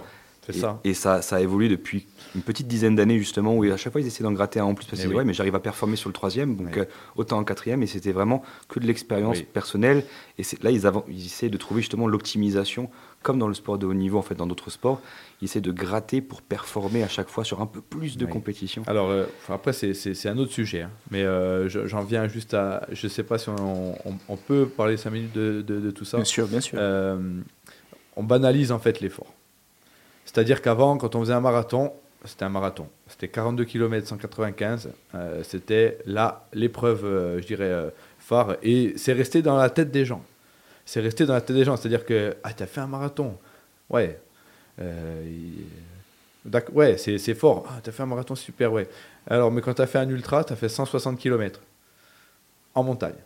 Ah oui, oui c'est ça. Et il y en a maintenant, c'est moi je fais du cours. Euh. Moi je fais que du cours. Je fais jusqu'à 3 heures d'effort, peut-être 4 des fois. Les gens ils me disent euh, pourquoi tu fais pas de long Enfin, tu fais que 20, 30 km. C'est comme si tu, fais du foot ou du rugby. C'est on, banalise la distance en fait. moi, mon sujet, c'est qu'en fait, euh, finalement, bah, quand on banalise l'effort, ben, euh, euh, ouais, tu, tu fais la diagonale des fous. une, grande, une, grande course à La Réunion qui fait 160 km et 10 000 mètres. Maintenant, c'est devenu genre pas normal, mais c'est Ouais, tu as, as fait la diag. Tu fait la diag, c'est très bien. Tu fait la diagonale, c'est très bien. Euh, c'est là où il est vachement dur d'éduquer les jeunes. Là, c'est vachement dur. C'est-à-dire que euh, bah, les jeunes, en plus, ils sont vachement réseau et ils voient l'arrivée, les, feux d'artifice. Euh, tu as, gagné, la diag, tu as fini la diag. Ouais, sur, le, sur le, le, petit texte en dessous, oui, oui c'était dur, hein, mais bon, j'ai géré. alors, tu résumes 160 km et, 10, 000, mètres de dénivelé. Ah ouais, c'était un peu dur, oui, à un moment donné, c'était dur. Voilà. Et raisonner les jeunes, c'est là où c'est là où c'est important dans, l'éducation de, bah, du, sportif et, sur les, préparations du, sportif, c'est que euh, euh, il faut arrêter de banaliser les efforts comme ça. Il faut, il faut vraiment. À moi, les, conseils que j'ai à donner souvent sur les, personnes qui, qui, se mettent à faire du trail et, à, faire du trail, bah, tiens le temps. Moi, j'ai mis des années à faire un ultra avant. J'ai mis pendant 10 ans, je faisais des courses de 20 et de 30 km euh, maximum. Et quand on faisait 30 km, 30 km en montagne. Il faut, faut, rappeler qu'il y a deux minutes, je disais un, marathon, euh, voilà, un, marathon, c'est un marathon. On peut, on peut en faire deux ou voire trois dans l'année, si c'est raisonnable. Alors pourquoi c'est pas raisonnable? C'est pas raisonnable pour le corps. C'est pas raisonnable pour le corps. C'est les mots des grands. Hein. Euh, la nuit, c'est fait pour dormir. L'humain, la nuit, il dort. C'est comme ça. Euh, la nuit, il dort. Le jour, euh, si tu veux courir toute la journée, d'accord, mais la nuit, tu dors. Le, corps humain n'est pas fait pour courir 30 heures d'affilée. En sport santé, quoi. En sport santé, et même en compétition, en compétition, en course de vélo, tu vas aller jusqu'à très très long. Euh, Axel va nous, va nous faire part de, son expérience d'ultra euh, sur le vélo, parce que je sais qu'il avait fait un, sacré défi, je vais le laisser le présenter euh, autour de la Corse, mais il s'est dit, mais comme j'ai souffert là, j'ai jamais souffert de ma vie. Bah, les ultras, c'est ça. Alors oui, tu résumes en disant oui, c'était ouais, c'était dur à un moment donné, hein, mais ouais, à la fin, tu, sur les réseaux, tu vois la photo, les bras en l'air. moi, les, ce que, pour l'expérience que j'ai du, du, du, du, GR où j'ai vécu l'enfer, c'était l'enfer, c'était de la torture. Voilà, c'est raisonnable. C'est pas raisonnable. Un ultra, à un moment donné, tu es au bout de ta vie. Il y, a il, y a un, il y a un moment dans la course où ça va pas. Pourquoi c'est la torture? Bah Parce que c'est repousser ses limites. En fait, c'est qu'à un moment donné, tu peux te préparer tant, tant, de temps que tu veux, la préparation que tu veux. Euh, bah, à un moment donné, tu es fatigué. Et là, le relais, il passe au mental. C'est la tête qui te fait avancer. Exactement. C'est la tête qui, fait, qui te fait avancer. C'est-à-dire que les signaux que va t'envoyer ton corps va dire stop. Arrête, arrête, arrête, Les voyants, ils sont plus ou moins orange. Au départ, ils sont jaunes, après, ils sont orange, après, ils sont rouges. Et après, après c'est simple. Hein. C'est où tu l'acceptes, ou tu l'acceptes, ou tu l'acceptes pas. Raisonnablement, tu t'arrêtes. Non, mais surtout, ce que les gens, il faut qu'ils comprennent pour la masse, c'est que comme il dit Guillaume, c'est pas raisonnable du tout. C'est-à-dire que tu le fasses un défi dans ta vie ou deux. Je crois que Guillaume, je pense si on lui pose la question, est-ce que tu referais une tentative de record Je pense qu'il va nous dire non. voilà. Euh, c'est, je sais, on en connaît tous, des gens qui disent ouais, mais moi je veux repousser mes limites. Mais viens, on fait une course. T'inquiète, tes limites, tu vas les repousser même que sur une heure. Mais viens de faire la Spacidia Tabacia eh ou euh, le Citra Ajaccio dans deux semaines, tu verras, tu vas les repousser. Il n'y a pas besoin d'aller euh, dans l'effort extrême euh, de folie. Pour, aller, pour, aller, pour répondre à ta question, pourquoi euh, c'est pas bon? J'ai un exemple, c'est celui de mon entraîneur qui a quasiment 60 ans aujourd'hui, qui est un très bon coureur. Lui, il, essaie de nous inculquer, il faut durer. je pense que ce qui est important, moi, ce que j'aime, c'est être bon, essayer d'être bon en tout cas, après à mon niveau. Mais, mais si, je peux durer, c'est encore mieux peut-être. Eh Et si tu tire sur ton corps, surtout quand tu es encore plus jeune, forcément, tu vas, tu vas l'user. Alors après, Mathieu, hein, c'est le spécialiste dans ça, mais forcément, on l'a vu. Moi, quand je prends l'exemple de Jean-Noël, donc, qui est mon entraîneur et ami, il, a dit, moi j'en ai vu passer des étoiles filantes, hein. des, eh euh, des monstres. Hein. par contre, ils sont où maintenant? Il y en a, ils ont mon âge, ils sont 30 ans, ils ont plus de genoux, plus rien. Et euh, lui, il a 60 ans, aujourd'hui, il court encore le 10 km, il s'entraîne entre 34 et 35 minutes. Ça, c'est beau. Mais est-ce que tu, du coup, tu remets en question en fait les ultras? Parce que globalement, c'est ça. la question. Alors, euh, c'est la gestion des ultras et du sport lui-même? C'est Moi, j'aime l'ultra. Hein. Euh, c'est L'ultra trail, c'est euh, vraiment une discipline de, de fou. Sincèrement, c'est de la folie. Moi, je n'ai pas honte de le dire. Hein. Même s'il y a des gens qui vont dire, mais non, mais ça passe. Oui, oui. Moi, je te dis que c'est de la folie pour ton corps. C'est de la folie. Mentalement, tout, c'est de la folie. C'est qu'on repousse les limites. On est tellement, on est tellement formaté à vouloir finir au plus vite ces tracés de fou. Euh, oui, euh, donc euh, du coup, non, c'est pas remettre en question parce que j'en referai l'ultra, parce que j'aime. Sauf que c'est comme tout. On va faire une, on va faire une soirée. On va, on va se prendre une bouteille d'alcool. On va boire. C'est pas raisonnable. On est d'accord. Si on va boire, on, on va boire plus, c'est pas raisonnable. On sait on sait ce qui va se passer à la fin. On sait comment on va, on va, on finir à la fin. Et euh, est-ce que, est que remettre en question? Non, parce qu'on a, on, a profité de, cette soirée ensemble. On était dans un état un peu euh, euh, différent que d'habitude et on était content. Et s'il fallait le refaire, on le referait. Sauf que la, question, c'est raisonnablement. C'est-à-dire qu'on ne va pas en faire tous les, tous les soirs des soirées comme ça. Voilà. Ça dépend de là où tu mets tes limites. Exactement. Et c'est les objectifs de temps, en fait, dès que tu vas partir sur la ligne de départ, c'est vrai, tu veux le finir en combien de temps? Parce que Non, mais c'est l'abus, il faut juste pas être dans l'abus. Voilà. voilà. C'est toujours pareil. C'est la gestion. Et là, c'est la, frontière entre le sport santé et le sport compétition, elle va être là, en fait. C'est-à-dire que globalement, c'est quoi l'objectif? C'est quel objectif en tant que sportif tu veux te poser? Est-ce que c'est de pouvoir performer une seule fois et après t'éclater, risquer justement ta carrière sportive Ou est-ce que c'est justement ben, de viser le long terme? Pourquoi pas ensuite trouver justement ben, d'autres objectifs sportifs euh, à la fin entre guillemets de la carrière pro ou amateur et changer pourquoi pas de sport, changer d'orientation mais de pouvoir continuer justement à maintenir en fait tes capacités. Quoi. Mais Axel, euh, raconte-nous euh, cette, cette expérience que tu as fait là. En ultra? Ouais, j'ai, ça part d'un défi, d'un défi entre amis. J'avais fait venir mes amis du continent. On était à, à 4 et on a fait un tour de Corse en 4 jours en entraînement. Donc c'était, raisonnable. Hein. C'était 4 jours, un entraînement normal, on va dire. Et avec un ami, on a dit, euh, bah, écoute, euh, un jour, je le ferai en une fois. Et bon, il y a 640 km. Et euh, j'ai dit, bah, écoute, si tu passes professionnel, c'est un ami qui est, c'est un, des meilleurs professionnels maintenant, il est dans une très grande équipe. Il dit, bah, écoute, si tu passes professionnel, je ferai le tour de Corse en une fois. Il dit, ah, jamais, tu feras pas, tu feras pas. Je dis, mais écoute, tu sais qu'il y a un record, hein, il y a un record du Tour de Corse et c'était Christophe Santini qui l'avait en 22, 22 heures, je crois.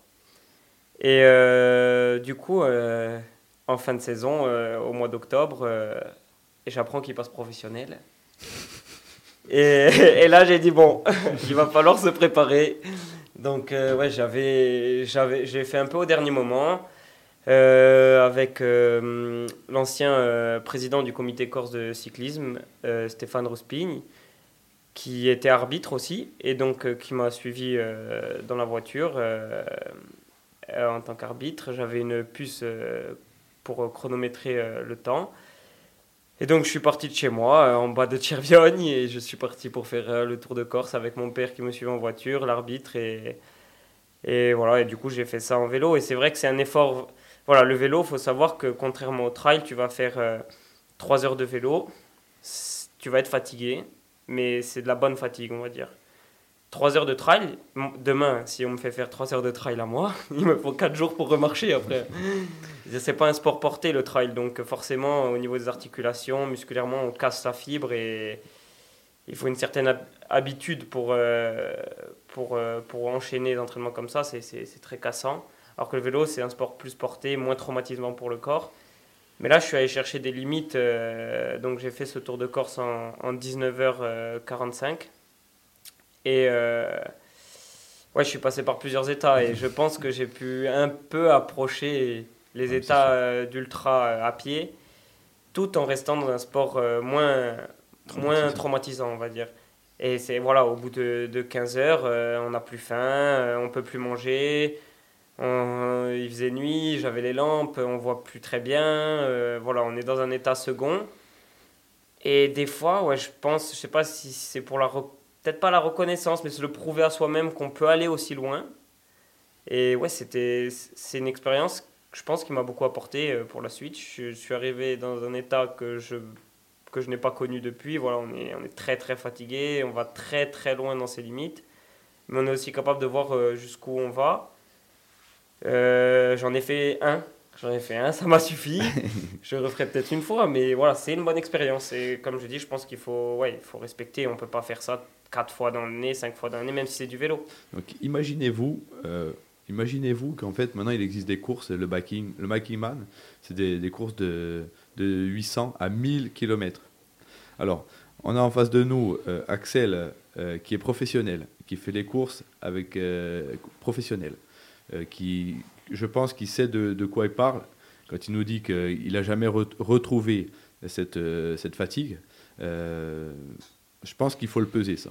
Il faut le peser pourquoi? Parce qu'il il y a plein de gens qui pratiquent l'ultra à pied et l'ultra en vélo. Et ils banalisent. Ils banalisent encore ces, efforts. Comment, comment c'est possible de banaliser ça? Parce que tu en fais 3 ou 4 dans l'année, des courses de 1000 km à vélo, et un professionnel te dit J'ai jamais, jamais revécu cette, euh, cette, euh, cette souffrance. Alors, est-ce qu'il n'y a pas quelque chose qui impacte, qui influence en fait le. Qui, qui nous pousse peut-être, en fait, une influence peut-être sociale, les réseaux sociaux? Exactement. les réseaux. Tu voilà. Alors, Vas-y, vas-y, vas-y. Non, mais on en parlait tout à l'heure en off. Les, les, réseaux, moi, je trouve que c'est comme la naissance d'Internet euh, au niveau, euh, quand ça s'est démocratisé, c'était très bien. Mais euh, on a vu ce que c'est devenu aussi après. Et les réseaux, c'est pareil. C'est, je pense que c'est, ça a aidé beaucoup d'entreprises, ça a aidé beaucoup de sportifs, parce qu'on est dans le thème du sport, et pas que des sportifs. Mais je pense que ça détruit plus que ça aide. Et moi, pourtant, moi, je suis pas très réseau, Insta, machin et tout, je suis pas bon en tout cas. Ah, et pourtant, ceux qui me connaissent, j'aime bien Strava. Hein, et je ne me cache pas. Donc Strava, pour ceux qui ne connaissent pas, c'est un réseau, le réseau sportif des entre guillemets cyclistes euh, et coureurs. Et du coup, on peut se mesurer. Et, mais, mais je trouve que ça, ça, ça, ça, détruit. Euh, pourquoi ça, détruit? Mais Ça détruit dans le sens, euh, comme on disait tout à l'heure, le, sport, il faut que ça dégage des valeurs et des bonnes valeurs. Moi, en tout cas, c'est ce que, c'est ce que je. Voilà, je fais du sport que je suis tout petit. Et, et, ce que j'aime, c'est les valeurs que ça dégage. Je dis toujours, ça, ça doit être, c'est à l'image de la vie, ça doit être à l'image de la vie. Et euh, si tu fais du sport parce que tu veux montrer que tu fais du sport, déjà, il y a un problème. Ça, c'est un problème.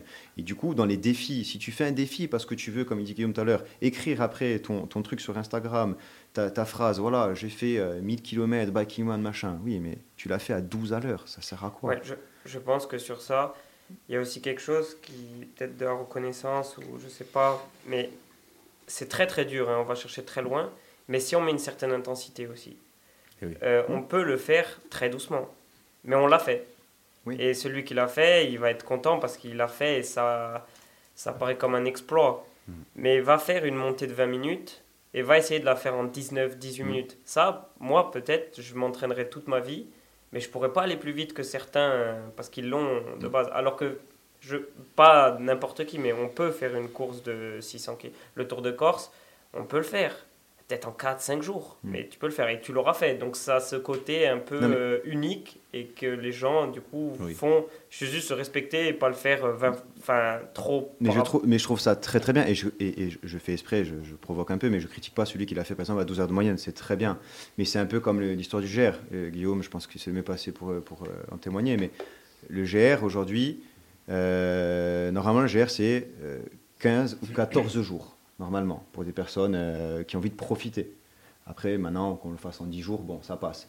Aujourd'hui, le but d'un GR, je le vois, je- on connaît tous des guides, euh, les guides, euh, ils nous disent, moi j'ai des copains, ils disent, les types, ils veulent faire en 3-4 jours. Mais non, 3-4 jours, c'est bien, mais c'est encore le truc du défi. Tu vas sur le GR, à la base, tu viens pour, faire un, pour profiter. Tu vas, voir des, tu viens traverser tous les types de paysages qui existent en Corse. Voilà. Après, c'est voilà, ma façon de voir les choses sur, sur le.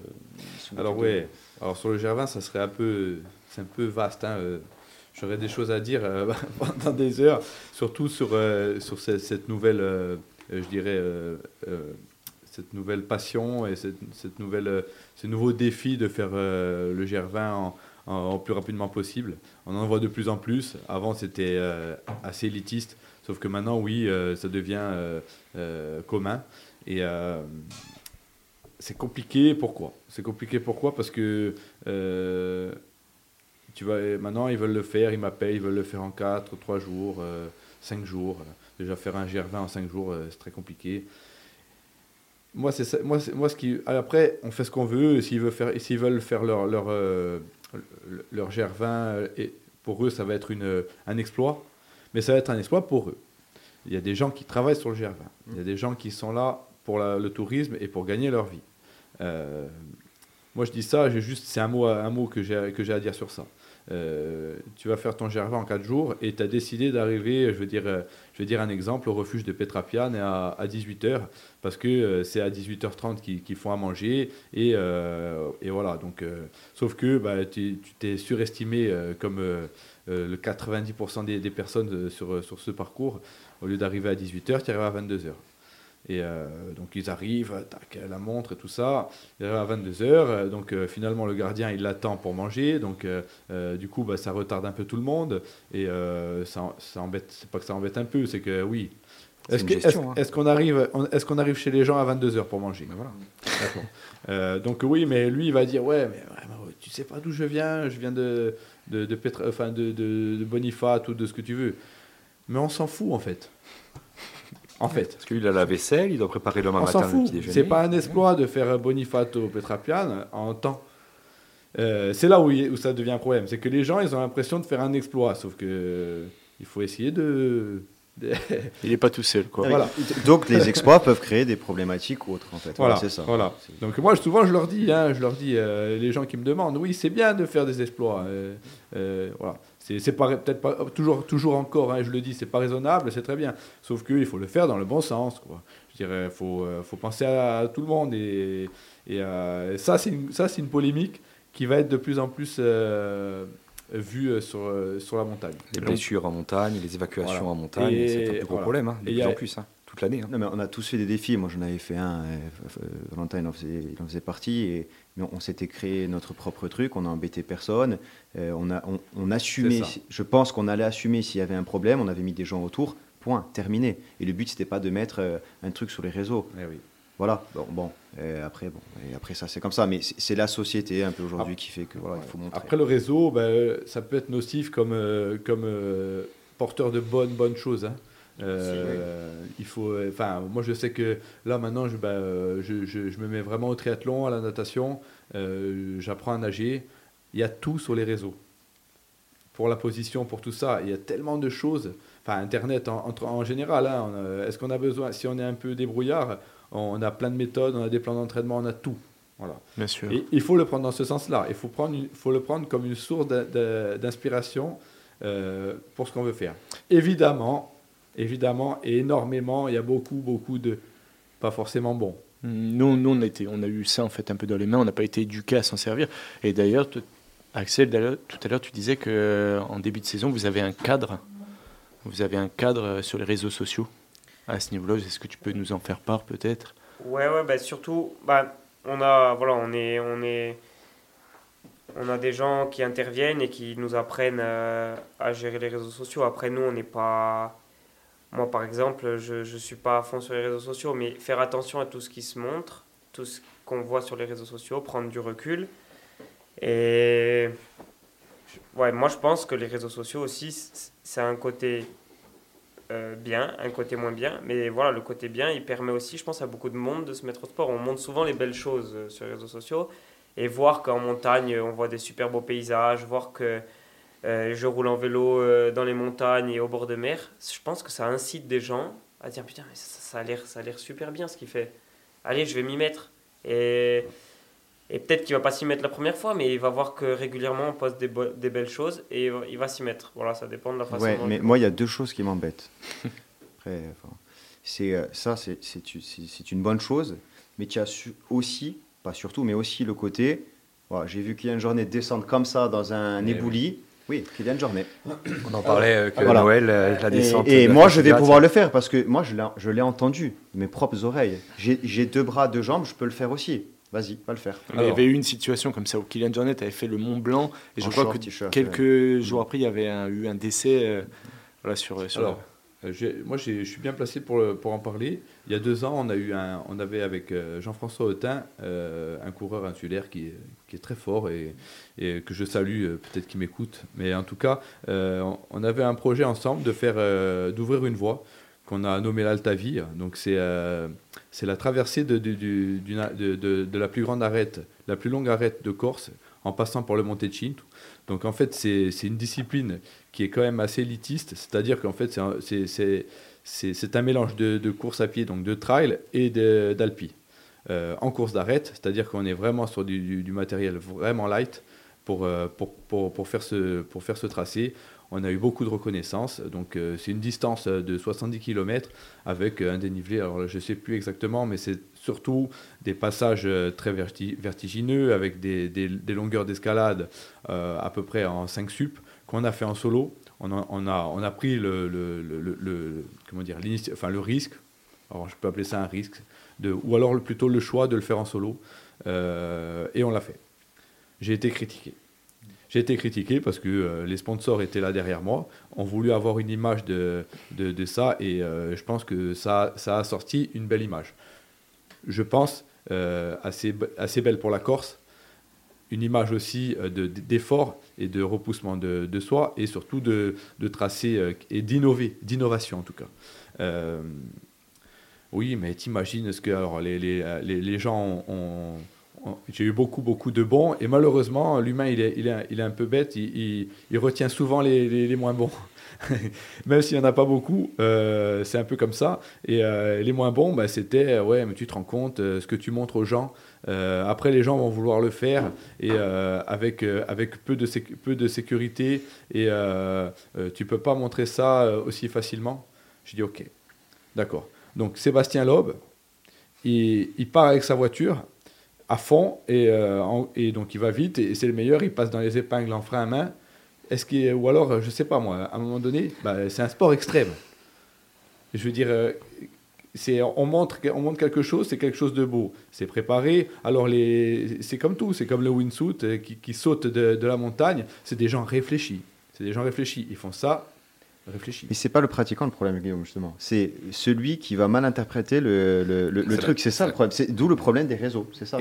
Le type qui va pas être capable d'avoir le recul, de se dire, moi, je peux pas le faire en fait. C'est la communication. vient de lui.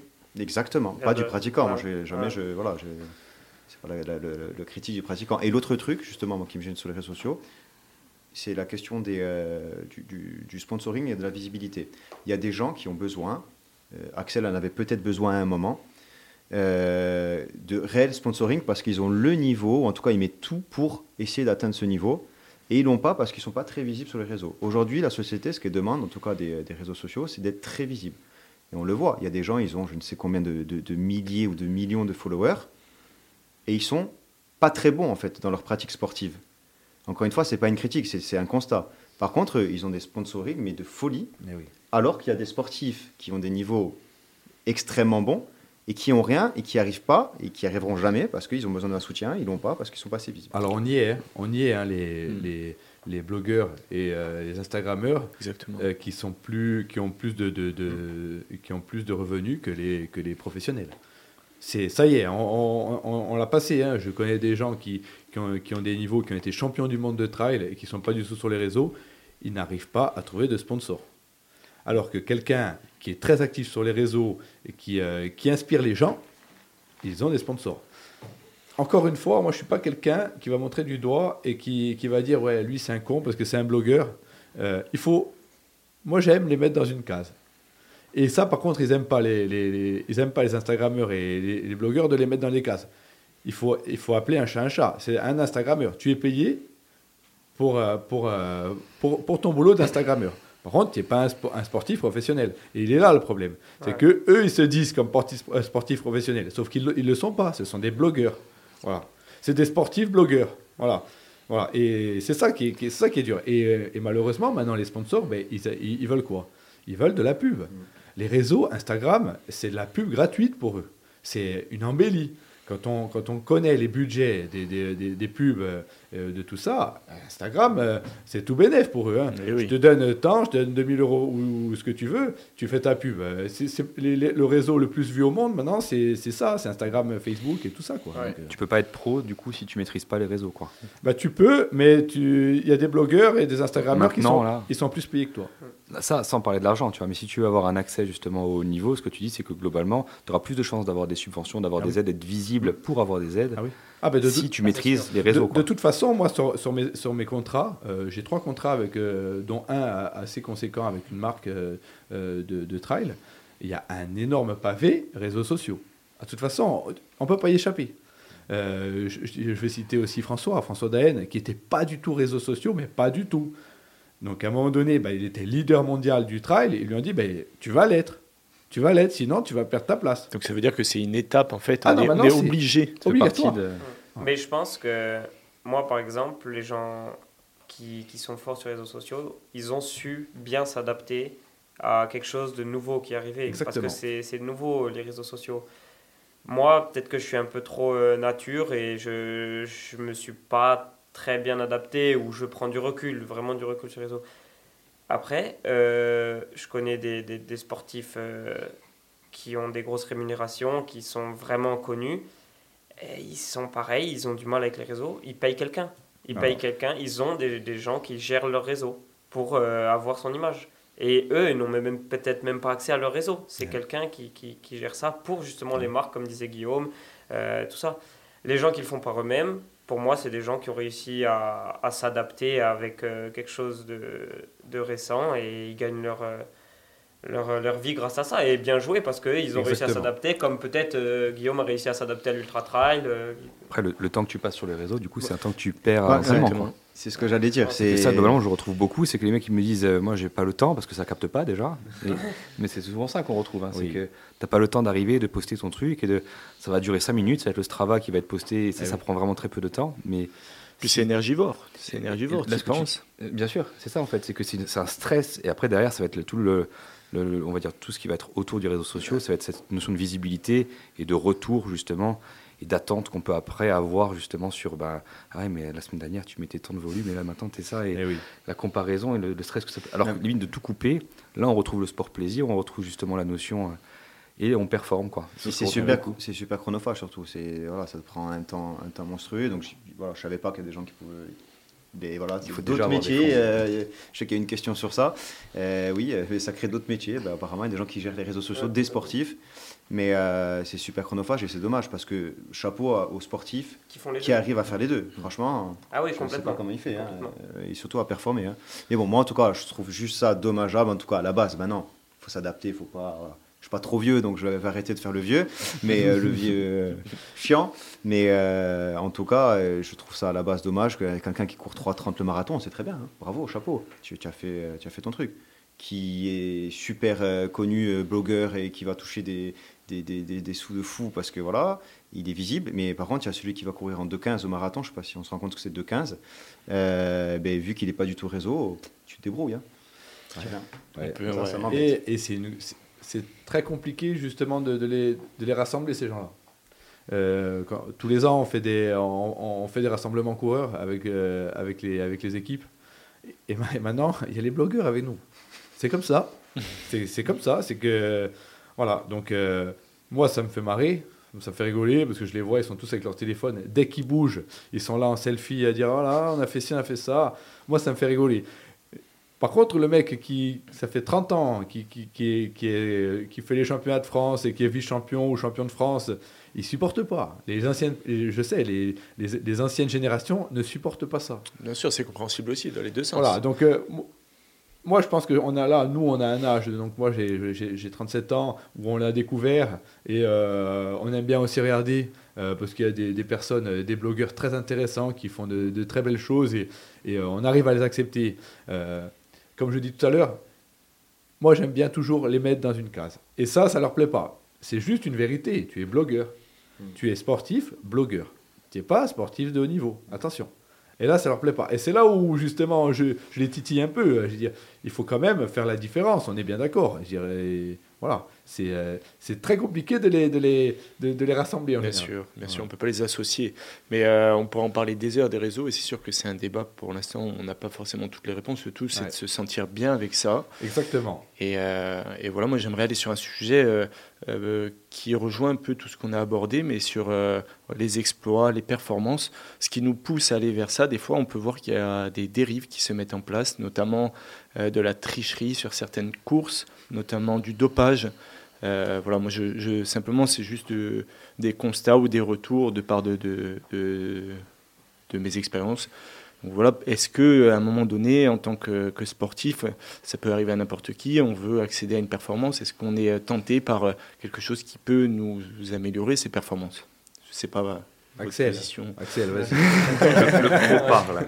Non, je pense que c'est surtout euh, le cyclisme qui est, qui est beaucoup euh, pointé du doigt avec les années noires qui ont été passées euh, dans ce sport, les années 2000 où voilà, il y avait, il y avait beaucoup, beaucoup d'histoires de, dopage. Après, il euh, faut savoir que bon, dans le vélo, ça restera dans la culture, euh, que, que c'est un sport qui, qui a connu beaucoup, de, beaucoup de dopage. Je pense que, je sais pas, on va faire des, des comparaisons par rapport à vos courses, mais moi, je, ce que je peux dire par rapport au vélo, c'est que il euh, y a des gens, je pense, qui, pas, qui franchissent le pas parce qu'ils sont peut-être à un mauvais moment, euh, ils ont des blessures, ils ont des ils n'arrivent pas à atteindre le niveau qu'ils veulent et ouais peut-être qu'ils tombent sur les mauvaises personnes au mauvais moment et du coup ils, ils franchissent le pas ou je sais pas ils, veulent ben, parce qu'il y a quand même beaucoup d'argent aussi donc euh, ils veulent peut-être plus donc voilà il y en a qui, peuvent franchir le pas après, euh, il faut savoir qu'il y a énormément de contrôle en vélo. Il y a vraiment énormément de contrôle.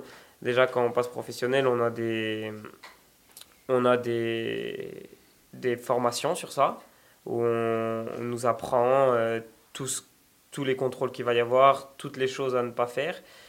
Euh, quand on a une équipe professionnelle française, on adhère au MPCC, Mouvement pour un cyclisme propre.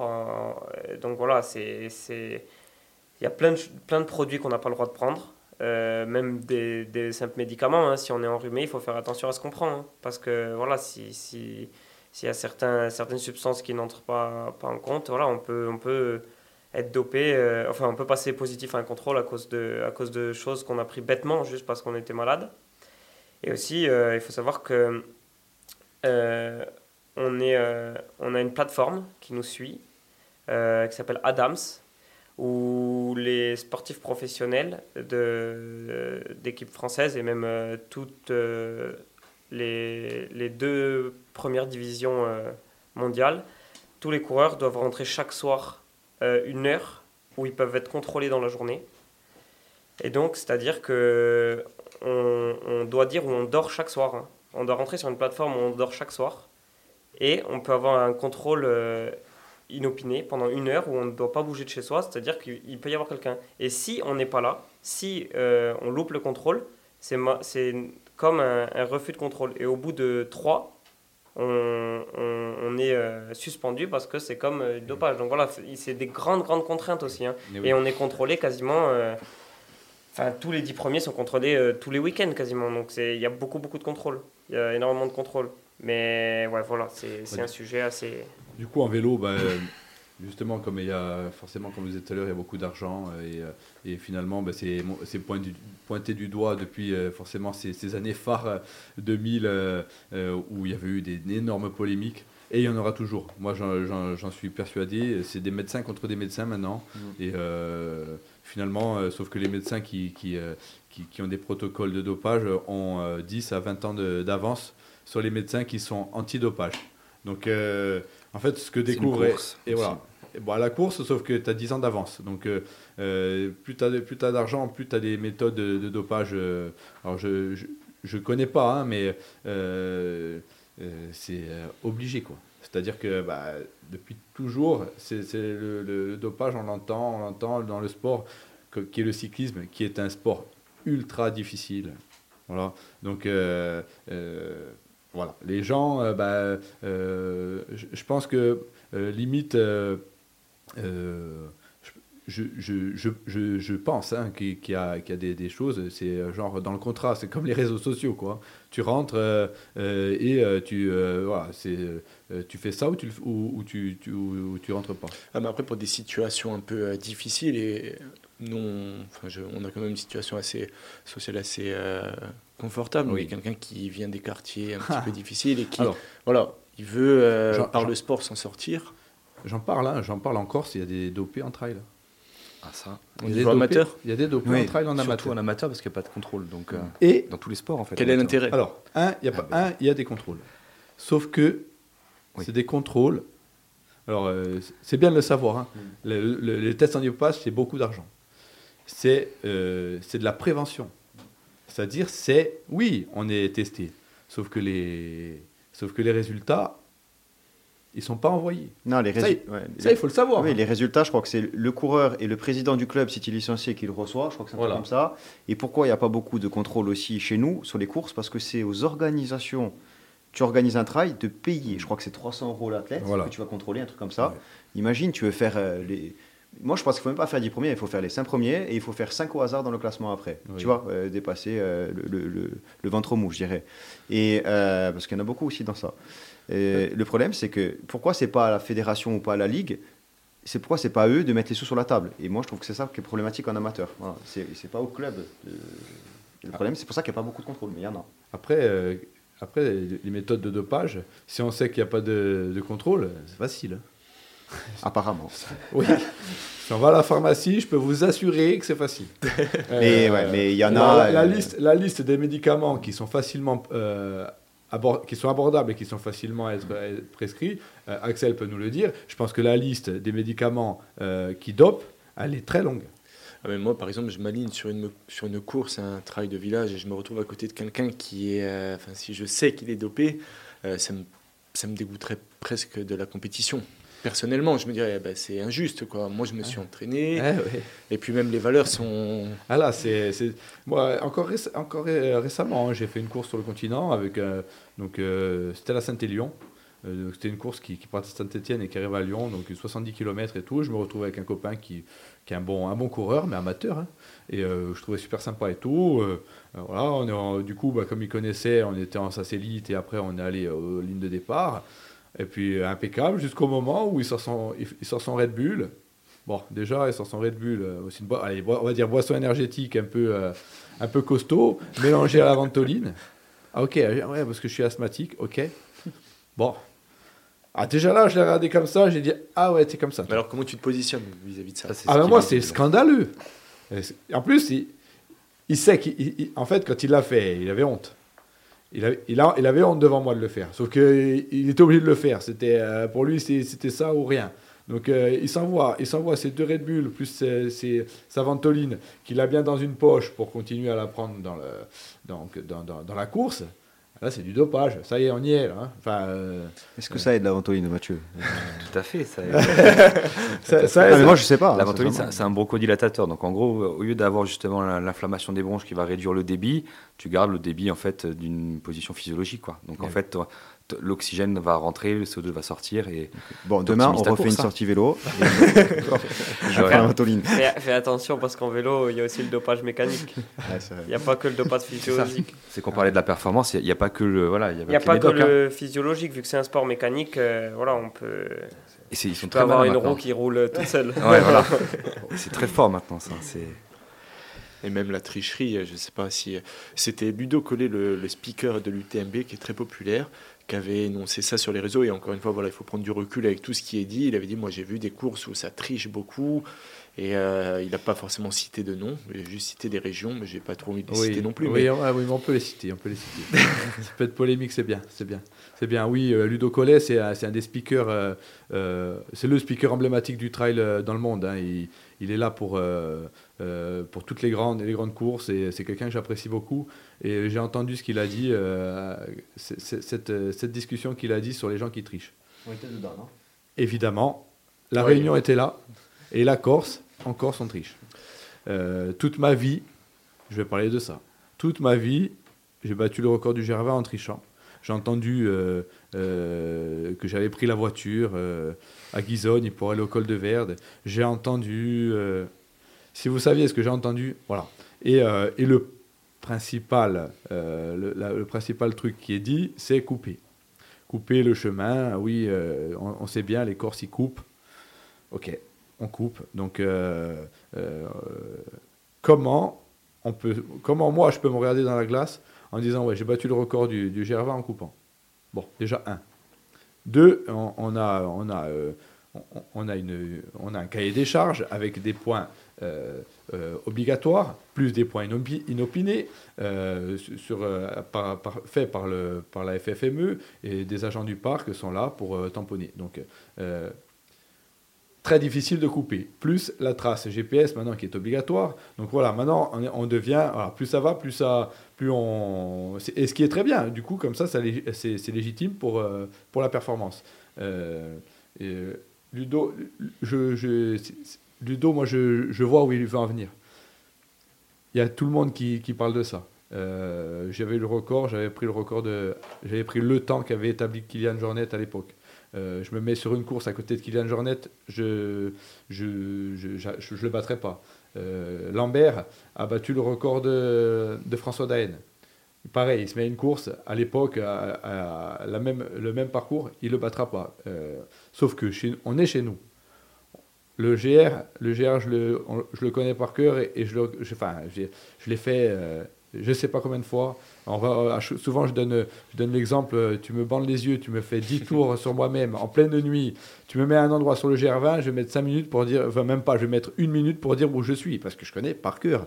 Enfin, je veux dire, euh, alors, couper, et c'est pour ça que moi j'essaie de couper la poire en deux, on coupe pas, c'est des trajectoires qu'on prend. On reste sur le, le chemin. C'est comme quelqu'un qui est en rallye et qui reconnaît, qui reconnaît, la, qui reconnaît le tracé eh ben les, cordes, euh, les, cordes les, trajectoires, les vitesses, euh, bah, tu le fais 100 fois, tu, seras beaucoup plus performant que si tu le fais qu'une fois. Et puis c'est aussi un sport où euh, en fait c'est assez libre, on, court quand même en montagne et la trajectoire c'est nous aussi qui la, Exactement. Qui, la, enfin, qui nous la dessinons. Donc le tout c'est d'aller du point A au point B. Attention, après, voilà, il y a des Après, après voilà, c'est l'histoire du, du, record. Après les tricheries ça existe depuis la nuit des temps dans tous les domaines. Bien sûr. Euh, bah, en, montagne euh, ou en course à pied, bah, on va, euh, oui, il y a tellement de choses comme le, le, dopage, le couper. enfin, c'est connu hein. mécaniquement maintenant. Il existe des vélos, les, le, le, vélo il, roule tout seul. Enfin, c'est comme ça. Bien sûr. Non, bien sûr. Je vous propose qu'on fasse juste une petite pause. On fait une dernière petite musique et après on abordera euh, euh, très rapidement euh, le sujet de la professionnalisation des femmes dans le sport et notamment aussi avec le, cyclisme puisqu'il y a eu le deuxième Tour de France, je crois, féminin l'année dernière. Donc voilà. Du coup, c'est bientôt l'heure du goûter. Moi, j'ai pas faim, mais peut-être que vous êtes avec une tasse de thé. Euh, voilà, du coup, on, pour clôturer un petit peu ce, sujet, on n'épargnera pas et on n'oubliera pas vos questions que vous nous avez posées. On les répondra en fin de, en fin de, table ronde. Mais euh, je voulais aborder le sujet de la femme, la légitimité aussi de la femme et la place qu'elle a dans le sport. Voilà, je ne sais pas quel est votre avis, votre position par rapport à ça. Est-ce que les femmes ont autant leur chance que les hommes dans le cyclisme, par exemple? Ben Oui, je sais qu'en cyclisme, il y a de plus en plus de professionnalisation pour les femmes. il y a eu un grand pas de fait avec le Tour de France Femmes pour la première fois l'année dernière. non, l'année d'avant et l'année dernière, c'était la deuxième édition. Et ça, c'est vraiment un, point important parce que je roule euh, des fois euh, à Nice à l'entraînement avec euh, des féminines qui, qui, il y a quelques années encore, ben voilà, avaient du mal à, avoir des contrats, à avoir une rémunération cohérente avec leur activité. il y avait vraiment des inégalités par rapport à nous. Et ça change petit à petit parce que voilà, il y a, a voilà, le Tour de France, comme disait Guillaume tout à, à l'heure, c'est le troisième événement euh, mondial le plus euh, visionné. Et euh, donc, qu'il y ait un Tour de France femme, c'est super important. Parce que c'est une visibilité dans le monde entier. Et, et ouais, il y a des équipes qui se professionnalisent vraiment chez les femmes. Il y a eu une obligation aussi de, de chaque équipe professionnelle World Tour, donc il faut savoir que c'est le, plus haut niveau professionnel, à avoir son équipe femme, avoir son équipe homme et avoir son équipe femme à côté. Et euh, ça, c'est quelque chose de bien parce que ça, ça, ça met un pied d'égalité et avec des salaires qui sont, euh, euh, on va dire, semblables dans, dans, la moyenne. Après, pour les meilleurs masculins, c'est sûr que les salaires sont, sont encore plus élevés, mais voilà, ça tend à s'équilibrer. Ces dernières années, il y a eu de grandes, grandes, grandes évolutions. D'accord. Et alors, est-ce que vous avez une idée de pourquoi il n'est pas diffusé à la télévision en même temps ou après les hommes? Euh, si, justement, il est, il est, le Tour de France Femmes est télévisé. Euh, il est une semaine après le Tour de France Homme. Il est que pendant une semaine, me semble. Ouais, hein par contre, ça, euh, par rapport. je pense aussi, c'est le premier, donc ils n'ont pas voulu faire des, des, des, temps aussi longs que celui des hommes, qui est de trois semaines. Il a commencé sur une semaine, dix jours. Et voilà, c'est plus ça va aller, plus je pense que tout va se rapprocher. Après, avec les les euh, conditions euh, physiques de chacun. Voilà, il faut, il faut adapter aussi, mais euh, voilà, c'est c'est diffusé une semaine après et c'est enfin c'est diffusé en direct mais le départ est une semaine après celui des hommes donc ah, après après c'est c'est une très bonne chose mais je pense que ça va prendre un peu plus de temps comme ça l'a fait dans, dans, le monde professionnel où les femmes eh bien, au niveau salaire c'était pas ils n'étaient pas forcément égaux avec ceux, ceux, des hommes ça a mis un peu un peu de temps, voire un peu trop de temps pour que ce soit équilibré. Euh, aujourd'hui, on voit plein de femmes euh, chefs d'entreprise, directrices euh, de, grands, de, de, grandes entreprises ou collectivités. Et ça a pris le temps que ça a pris malheureusement. Et dans le sport, c'est pareil, c'est en train de prendre son temps et c'est en train d'arriver. C'est une très bonne chose. Et la particularité, encore une fois, avec le, trail, parce que nous, c'est ce qu'on fait. Dans le vélo, tu vas pas pouvoir croiser les deux. Ce qui est bien dans le trail, c'est que tu, ben, les femmes partent en même temps que les hommes. Sauf au marathon professionnel maintenant, il me semble qu'elle parte un peu avant. Euh, mm. c'est même le défi qu'elle se fasse pas rattraper. Mais dans le trail, tu vas courir avec des femmes. Et moi, ça m'est arrivé euh, de me faire miner euh, par des femmes, et je pense même Guillaume. Alors oui, on peut, on peut en parler hein, du niveau féminin maintenant en, ultra. c'est justement, bah, il y a un temps de retard parce qu'elles se sont mis peut-être un peu plus après. L'ultra trail, encore, une fois, c'est c'est une, pratique vraiment particulière. Pourquoi? Parce qu'on peut performer jusqu'à très tard et on peut être professionnel jusqu'à très tard. Je crois dur comme fer qu'on va avoir des surprises énormes ces, prochaines années. Euh, on, a, un exemple incroyable, c'est Courtney Dowater. Courtney Dowater, c'est euh, c'est une femme américaine euh, qui, qui est championne, bon, qui, a, qui, a gagné le, qui est championne du monde de, de trail qui, a, qui est la première à avoir euh, euh, gagné euh, trois des plus grands, plus grands ultras du monde en une année. Elle a fait la Western State, une course de 160 km, je dirais un peu plus sur des terrains plats, sur des pistes. Après, elle a gagné la Hard Rock. La Hard Rock, c'est une course pareille, c'est un 100 miles, donc 160 km, sur des hauts plateaux, sur des parcours beaucoup plus techniques, toujours aux États-Unis et elle a gagné l'UTMB sur un délai de trois mois. Et puis le classement aussi au scratch. Et j'en viens, et j'en viens. Euh, Courtney de Water euh, est arrivé, euh, pour, pour, pour, pour le, citer puisqu'on a parlé de lui, devant euh, Mathieu Blanchard, mm. qui, fait, qui avait fait deuxième à, à, la, à la, diagonale, qui est dans le top 5 et top 10 tout confondu, du scratch. Et c'est une personne voilà, qui, qui, sort, voilà, qui, vraiment qui sort du lot. Sauf qu'il va y en avoir d'autres. Et elle, pour, pour, donner, pour donner un ordre d'idée, si elle vient sur, sur notre fameux tracé du GR20, on, a, maintenant une, base qui est incroyable d'Annelise Rousset, qui est en elle, a mis 35 heures, 50. 35 heures 50. Voilà, 35 heures 50. C'était une heure de mieux que le record masculin il y a euh, donc de Piero Santucci. 2024. Euh, 2004, Voilà. Euh, donc, Courtney de Water, elle vient l'année prochaine, si euh, c'est une, une, supposition, elle vient l'année prochaine faire le record. Je pense qu'elle est dans mes temps à moi. 32 heures. Voilà. C'est mieux que Kylian Jornet et c'est juste un peu moins bien que, que François Daen et que Lambert je, mets ma main à couper que dans ces cinq prochaines années, il y a une féminine qui va, qui, qui va battre, qui va être première au scratch euh, sur une grande course internationale comme ça. C'est déjà arrivé. Corinne Favre, Corinne Favre, c'est une personne euh, qui, euh, qui, était à l'ancienne et qui avait gagné la CCC au scratch. Donc la CCC, c'est la, la, moyenne des courses à l'UTMB qui part de Courmayeur en passant par Champais et qui arrive à Chamonix qui avait gagné au scratch. Bon, à l'époque, il y avait moins, moins, de, moins de monde, le niveau était un peu, plus, euh, un peu, un peu, moins, un peu moins haut, mais ça elle avait gagné au scratch une course d'ultra trail. Euh, c'est sûr et certain, euh, on va être confondu avec elle, hein, avec, avec les femmes. C'est obligatoire. Donc, dans l'ultra trail, encore, qui est une, une, discipline vraiment à part, les féminines ont, ont leur place euh, mais vraiment, quoi. C'est-à-dire que la dernière diagonale, euh, bah, euh, c'était Cathy Child, donc Cathy Child, qui est une américaine qui, qui, a fait dans le top 5, je crois, ou, dans les 10. Donc, qui s'est tiré la bourre avec Lambert, et elle était là, quoi. Elle était là, donc on, y est. Quoi. Après, à une autre échelle, donc à la nôtre, pour ceux qui nous écoutent, donc moi je suis l'échelle de monsieur et madame tout le monde, plus ou moins. C'était l'an dernier, au Petit Trail Napoléon. J'ai fait Petit Trail Napoléon parce que j'avais d'autres courses qui étaient faites avant et en vue. Et je perds contre euh, une ancienne vice-championne du monde, Edith Poncé, peut-être que Guillaume tu la connais. Donc, ça court 33 minutes 40 le 10 km, c'est quand même pas rien. Et euh, c'est une sacrée trailleuse. Elle a une, grosse aisance en, descente. Et ben, elle me met 40 secondes euh, sur, sur 10 ou 11 km.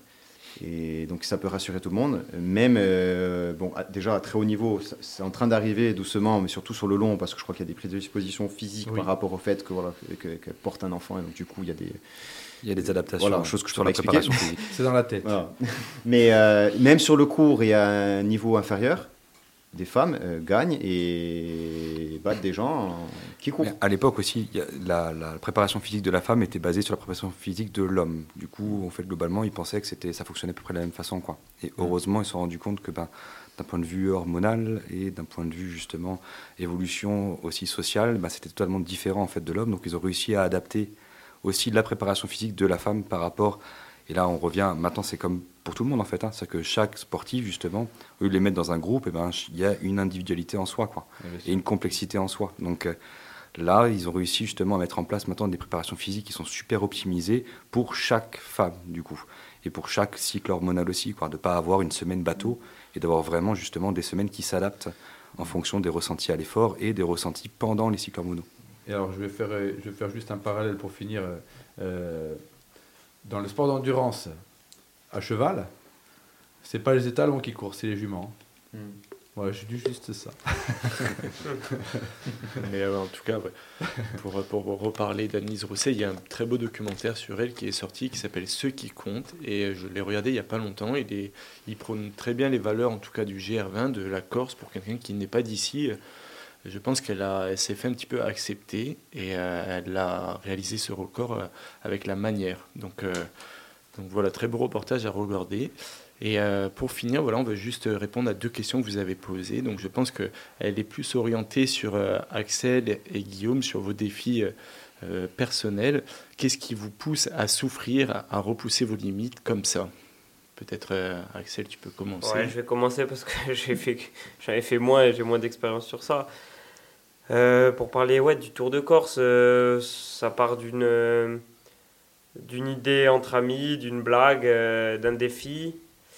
Et vu que je suis compétiteur, euh, j'aime les défis et je sais que quand j'entame quelque chose, je veux aller au bout des choses et c'est ça qui m'a fait euh, tenir jusqu'au plus jusqu'au bout, on va dire. C'est ça qui m'a fait tenir jusqu'au bout. Et je, je pense qu'un compétiteur n'a pas l'habitude d'abandonner les choses quand, quand il entame, il entame quelque chose. Donc même si c'est très dur, quand tu as fait euh, 10 heures, tu sais que bah, il restera moins de la moitié. Donc tu, tu, tu, tu- à chaque fois, tu te rattaches à des petites choses. euh, des fois qui sont peut-être pas très optimistes, mais Oui, tu te dis, euh, ouais, bon, si t'as fait 2 km, tu dis, bon, ben, je vais pas faire 2 km de retour, donc euh, je refais tout, quoi. Alors qu'il en reste 100, 630.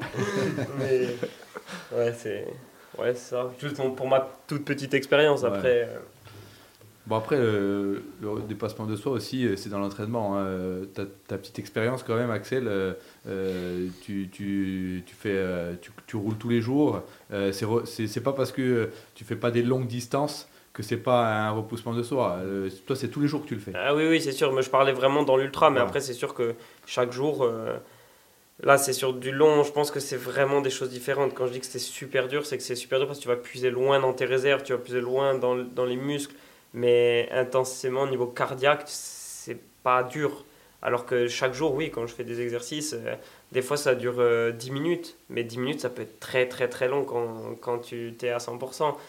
Et tu as envie d'arrêter au bout de 8 minutes, au bout de 8 minutes 30, et à chaque fois tu regardes les secondes défiler, tu dis allez un peu plus, un peu plus. Et c'est pas, et c'est pas des contraintes. Ouais. C'est pas des contraintes, comme Et on disait là- Mais voilà, chaque jour, tu, je pense que le compétiteur va toujours plus loin. Ouais. Tu dis chaque jour, hein, c'est la répétition hein, qui est dure. C'est toujours pareil de durée. hein. Donc, euh, moi, après, pour répondre à la question, hein, bah, Après, Guillaume, tu as employé des mots, une grosse énergie derrière ces mots où tu dis euh, voilà, j'ai vécu l'enfer, euh, c'était plus que difficile. Donc, Oui. ces mots ont un impact et oui. je pense que même je, je, je pourrais peut-être jamais ressentir cette douleur-là. Donc, qu'est-ce qui t'a poussé à aller. Ah, ah, alors pour, pour l'expérience du, du, du GR, oui, j'ai vécu l'enfer parce qu'en fait, j'étais pas forcément prêt pour aller aussi vite.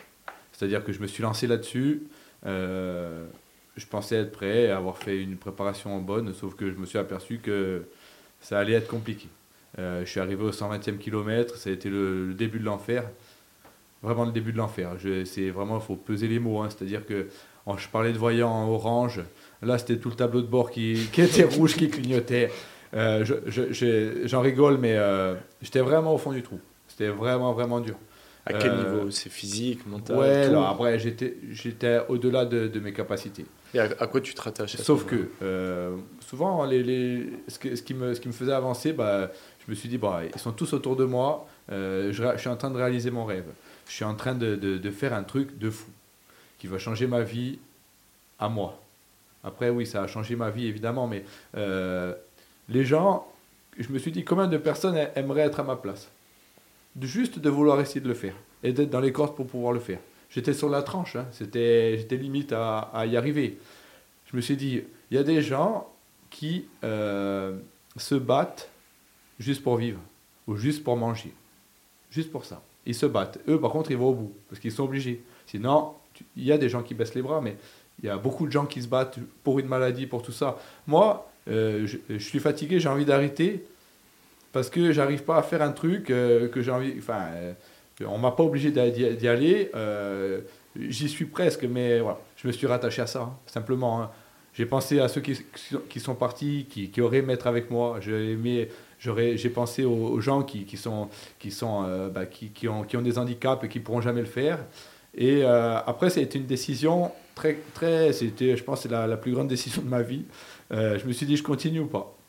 À je quel moment tu t'es dit ça? Bon voilà, c'était euh, au, au- à la Paro, c'était un col euh, à Fourmi. Voilà. Et tu t'es posé la question seul, pardon ou Ah ouais ouais, j'étais dans j'étais dans mon j'étais dans ma bulle. Hein. J'étais plus personne me parlait, j'étais j'étais recroquevillé et, et, euh, la réponse, comme je parlais tout à, tout à l'heure d'être raisonnable, j'ai dit je suis raisonnable, j'arrête.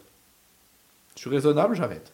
Mais vraiment, c'est-à-dire que là, ce que ça veut dire que c'était ou j'arrête, je suis raisonnable, ou je continue et je sais qu'il y aura un point de non-retour.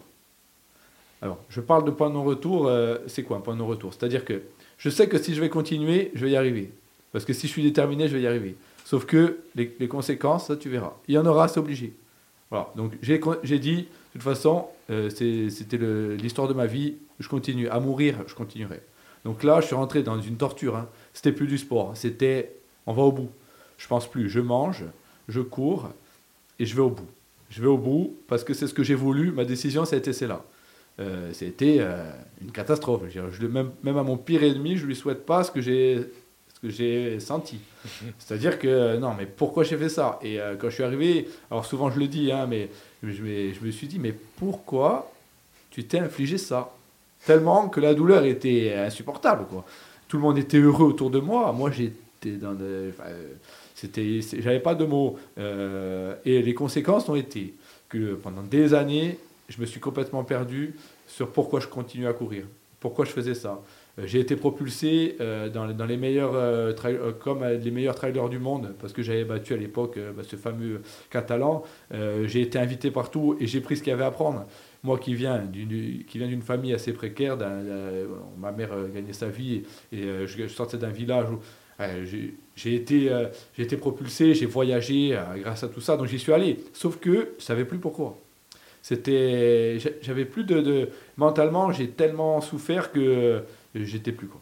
J'étais plus, j'ai mis beaucoup beaucoup d'années pour continuer.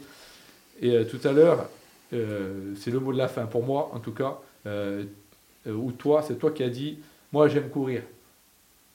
J'ai continué à courir parce que simplement, j'aime courir. C'est tellement facile de dire ça que, euh, en fait, je, me- je me suis posé mille questions. Pourquoi je continue? Il y en a, qu'est-ce que tu veux faire? Non, c'est juste parce que tu aimes courir. c'est tout. Merci pour ce partage. Non, mais c'est très touchant. C'est vrai. hein.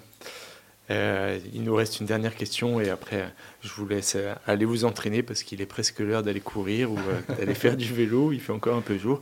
Mais euh, du coup, euh, quelle est euh, l'hygiène de vie d'un sportif professionnel? Voilà, moi, je, je ne répondrai pas à cette question parce que je me permets des gros écarts des fois. Mais voilà, peut-être qu'il y a un cadre précis. Euh, ouais, bah, l'hygiène de vie, c'est. Ouais, c'est... ça entre en compte. euh, Ouais, tous les jours, euh, il faut faire attention. Faut... Je pense qu'il y a des limites, mais il il faut, faut pas être extrême ni dans un sens ni dans l'autre.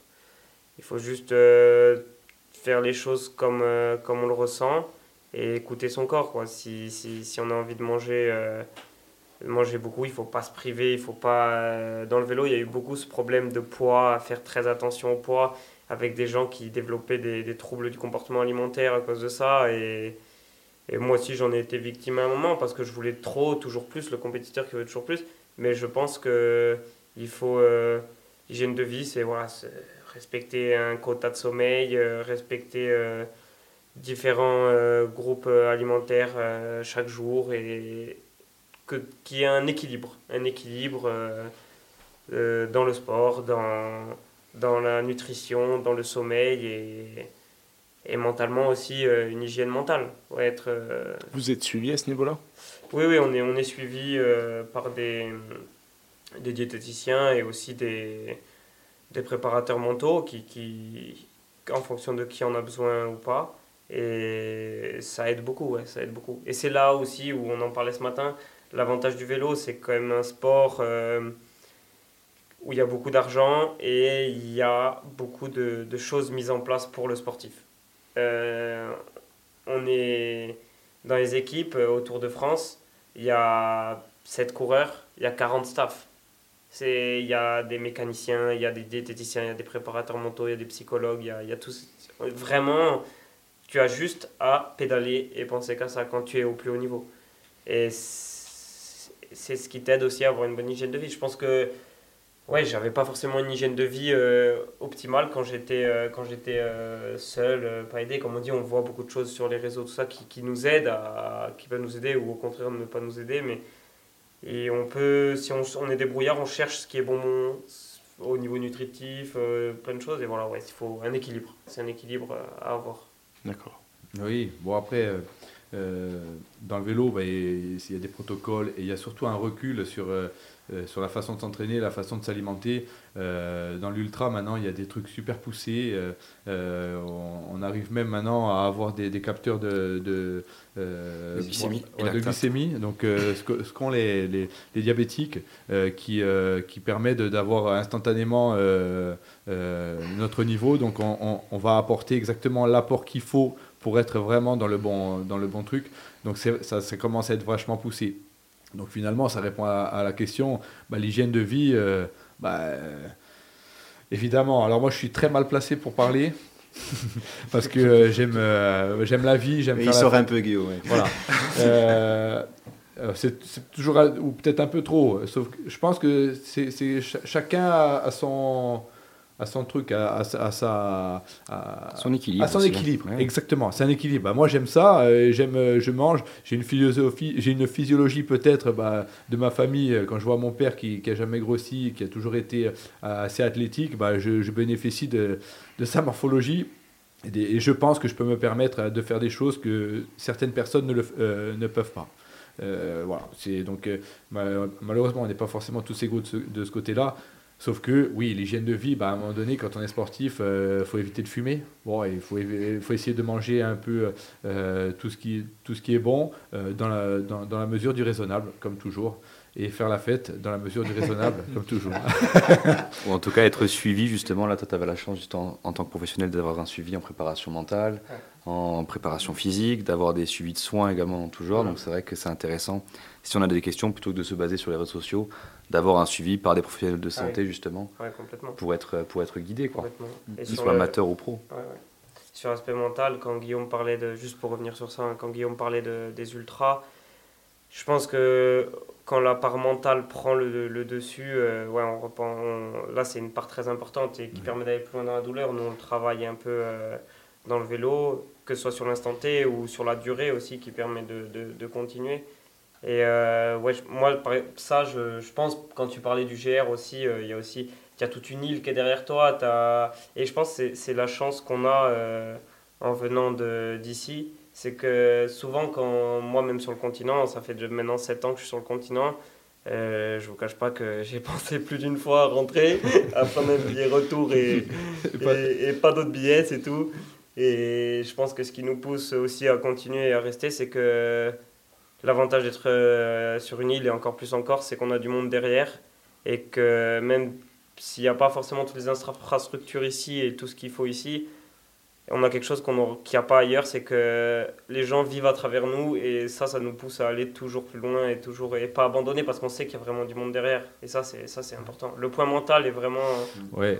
et ce qui n'existait pas avant, hein, les préparateurs mentaux, c'est euh, nouveau aussi. Hein. C'est nouveau. Et moi, je me, je me, dirige vers ça. Pourquoi? Parce que de par mes expériences, et souvent euh, j'ai plein de messages euh, de fais-moi un plan d'entraînement et tout. j'ai jamais eu d'entraîneur. J'en ai jamais eu de ma vie. Je l'ai toujours fait au ressenti. Euh, donc j'ai vraiment du mal à, à, à, m'en donner à moi-même, alors aux autres, ça, ça, va être encore plus compliqué. Par contre, mentalement, là oui, là oui, j'ai des choses à dire par rapport à mes expériences. Bien sûr. Voilà. Ah oui, tu allais chercher des choses que, que toi, en fait, euh, par ta propre initiative. Exactement, exactement. Et pour un préparateur mental, ça serait dur de te suivre, de te coacher parce que. non, mais c'est pour ça que je me dirige vers ça. Euh, plutôt euh, moi qui, euh, qui donne des conseils aux, jeunes en, préparation, en préparateur mental. Je me vois beaucoup plus un préparateur mental que physique. Quoi. Et, euh, et je, je, pense que ces prochaines années, je, je me dirigerai vers ça pour, pour peut-être avoir une formation pour ça, pour le pratiquer. Quoi. Bien sûr, très bonne idée. En tout cas, Axel, Guillaume, Ange-Marie, même Mathieu, voilà, vous avez tous un impact sur l'île. Donc euh, forcément, ce que tu fais ailleurs euh, va avoir un impact et a déjà un impact, puisqu'on voit de, nouvelles personnes qui, qui, se, qui font du vélo et qui s'inspirent peut-être de, vos, euh, de votre pratique. Guillaume aussi, tu as été quand même l'initiateur un peu du trail en Corse. Ange-Marie, c'est la détermination vraiment profonde. Moi, je sais que si je passe devant la piste, je vais jeter un coup d'œil. Ah, on va retourner faire du vélo, vous inquiétez pas. et Mathieu, merci beaucoup bah, pour tes interventions. Tu es un peu notre gourou, comme on l'appelle ici sur Ajaccio. Si Guillaume, tu redescends, il y a un bon kiné en tout cas. D'accord. Et euh, voilà, merci beaucoup. Merci à tout le monde. J'espère que c'était un moment agréable et enrichissant. Vous pouvez fermer vos calepins. Et je vous souhaite une très bonne après-midi. Merci. Merci, merci Valentin. Merci pour cette écoute, j'espère que cet épisode vous a plu. Si c'est le cas, je vous invite à rejoindre ma communauté en vous abonnant à ma page Spotify et Instagram dans la description.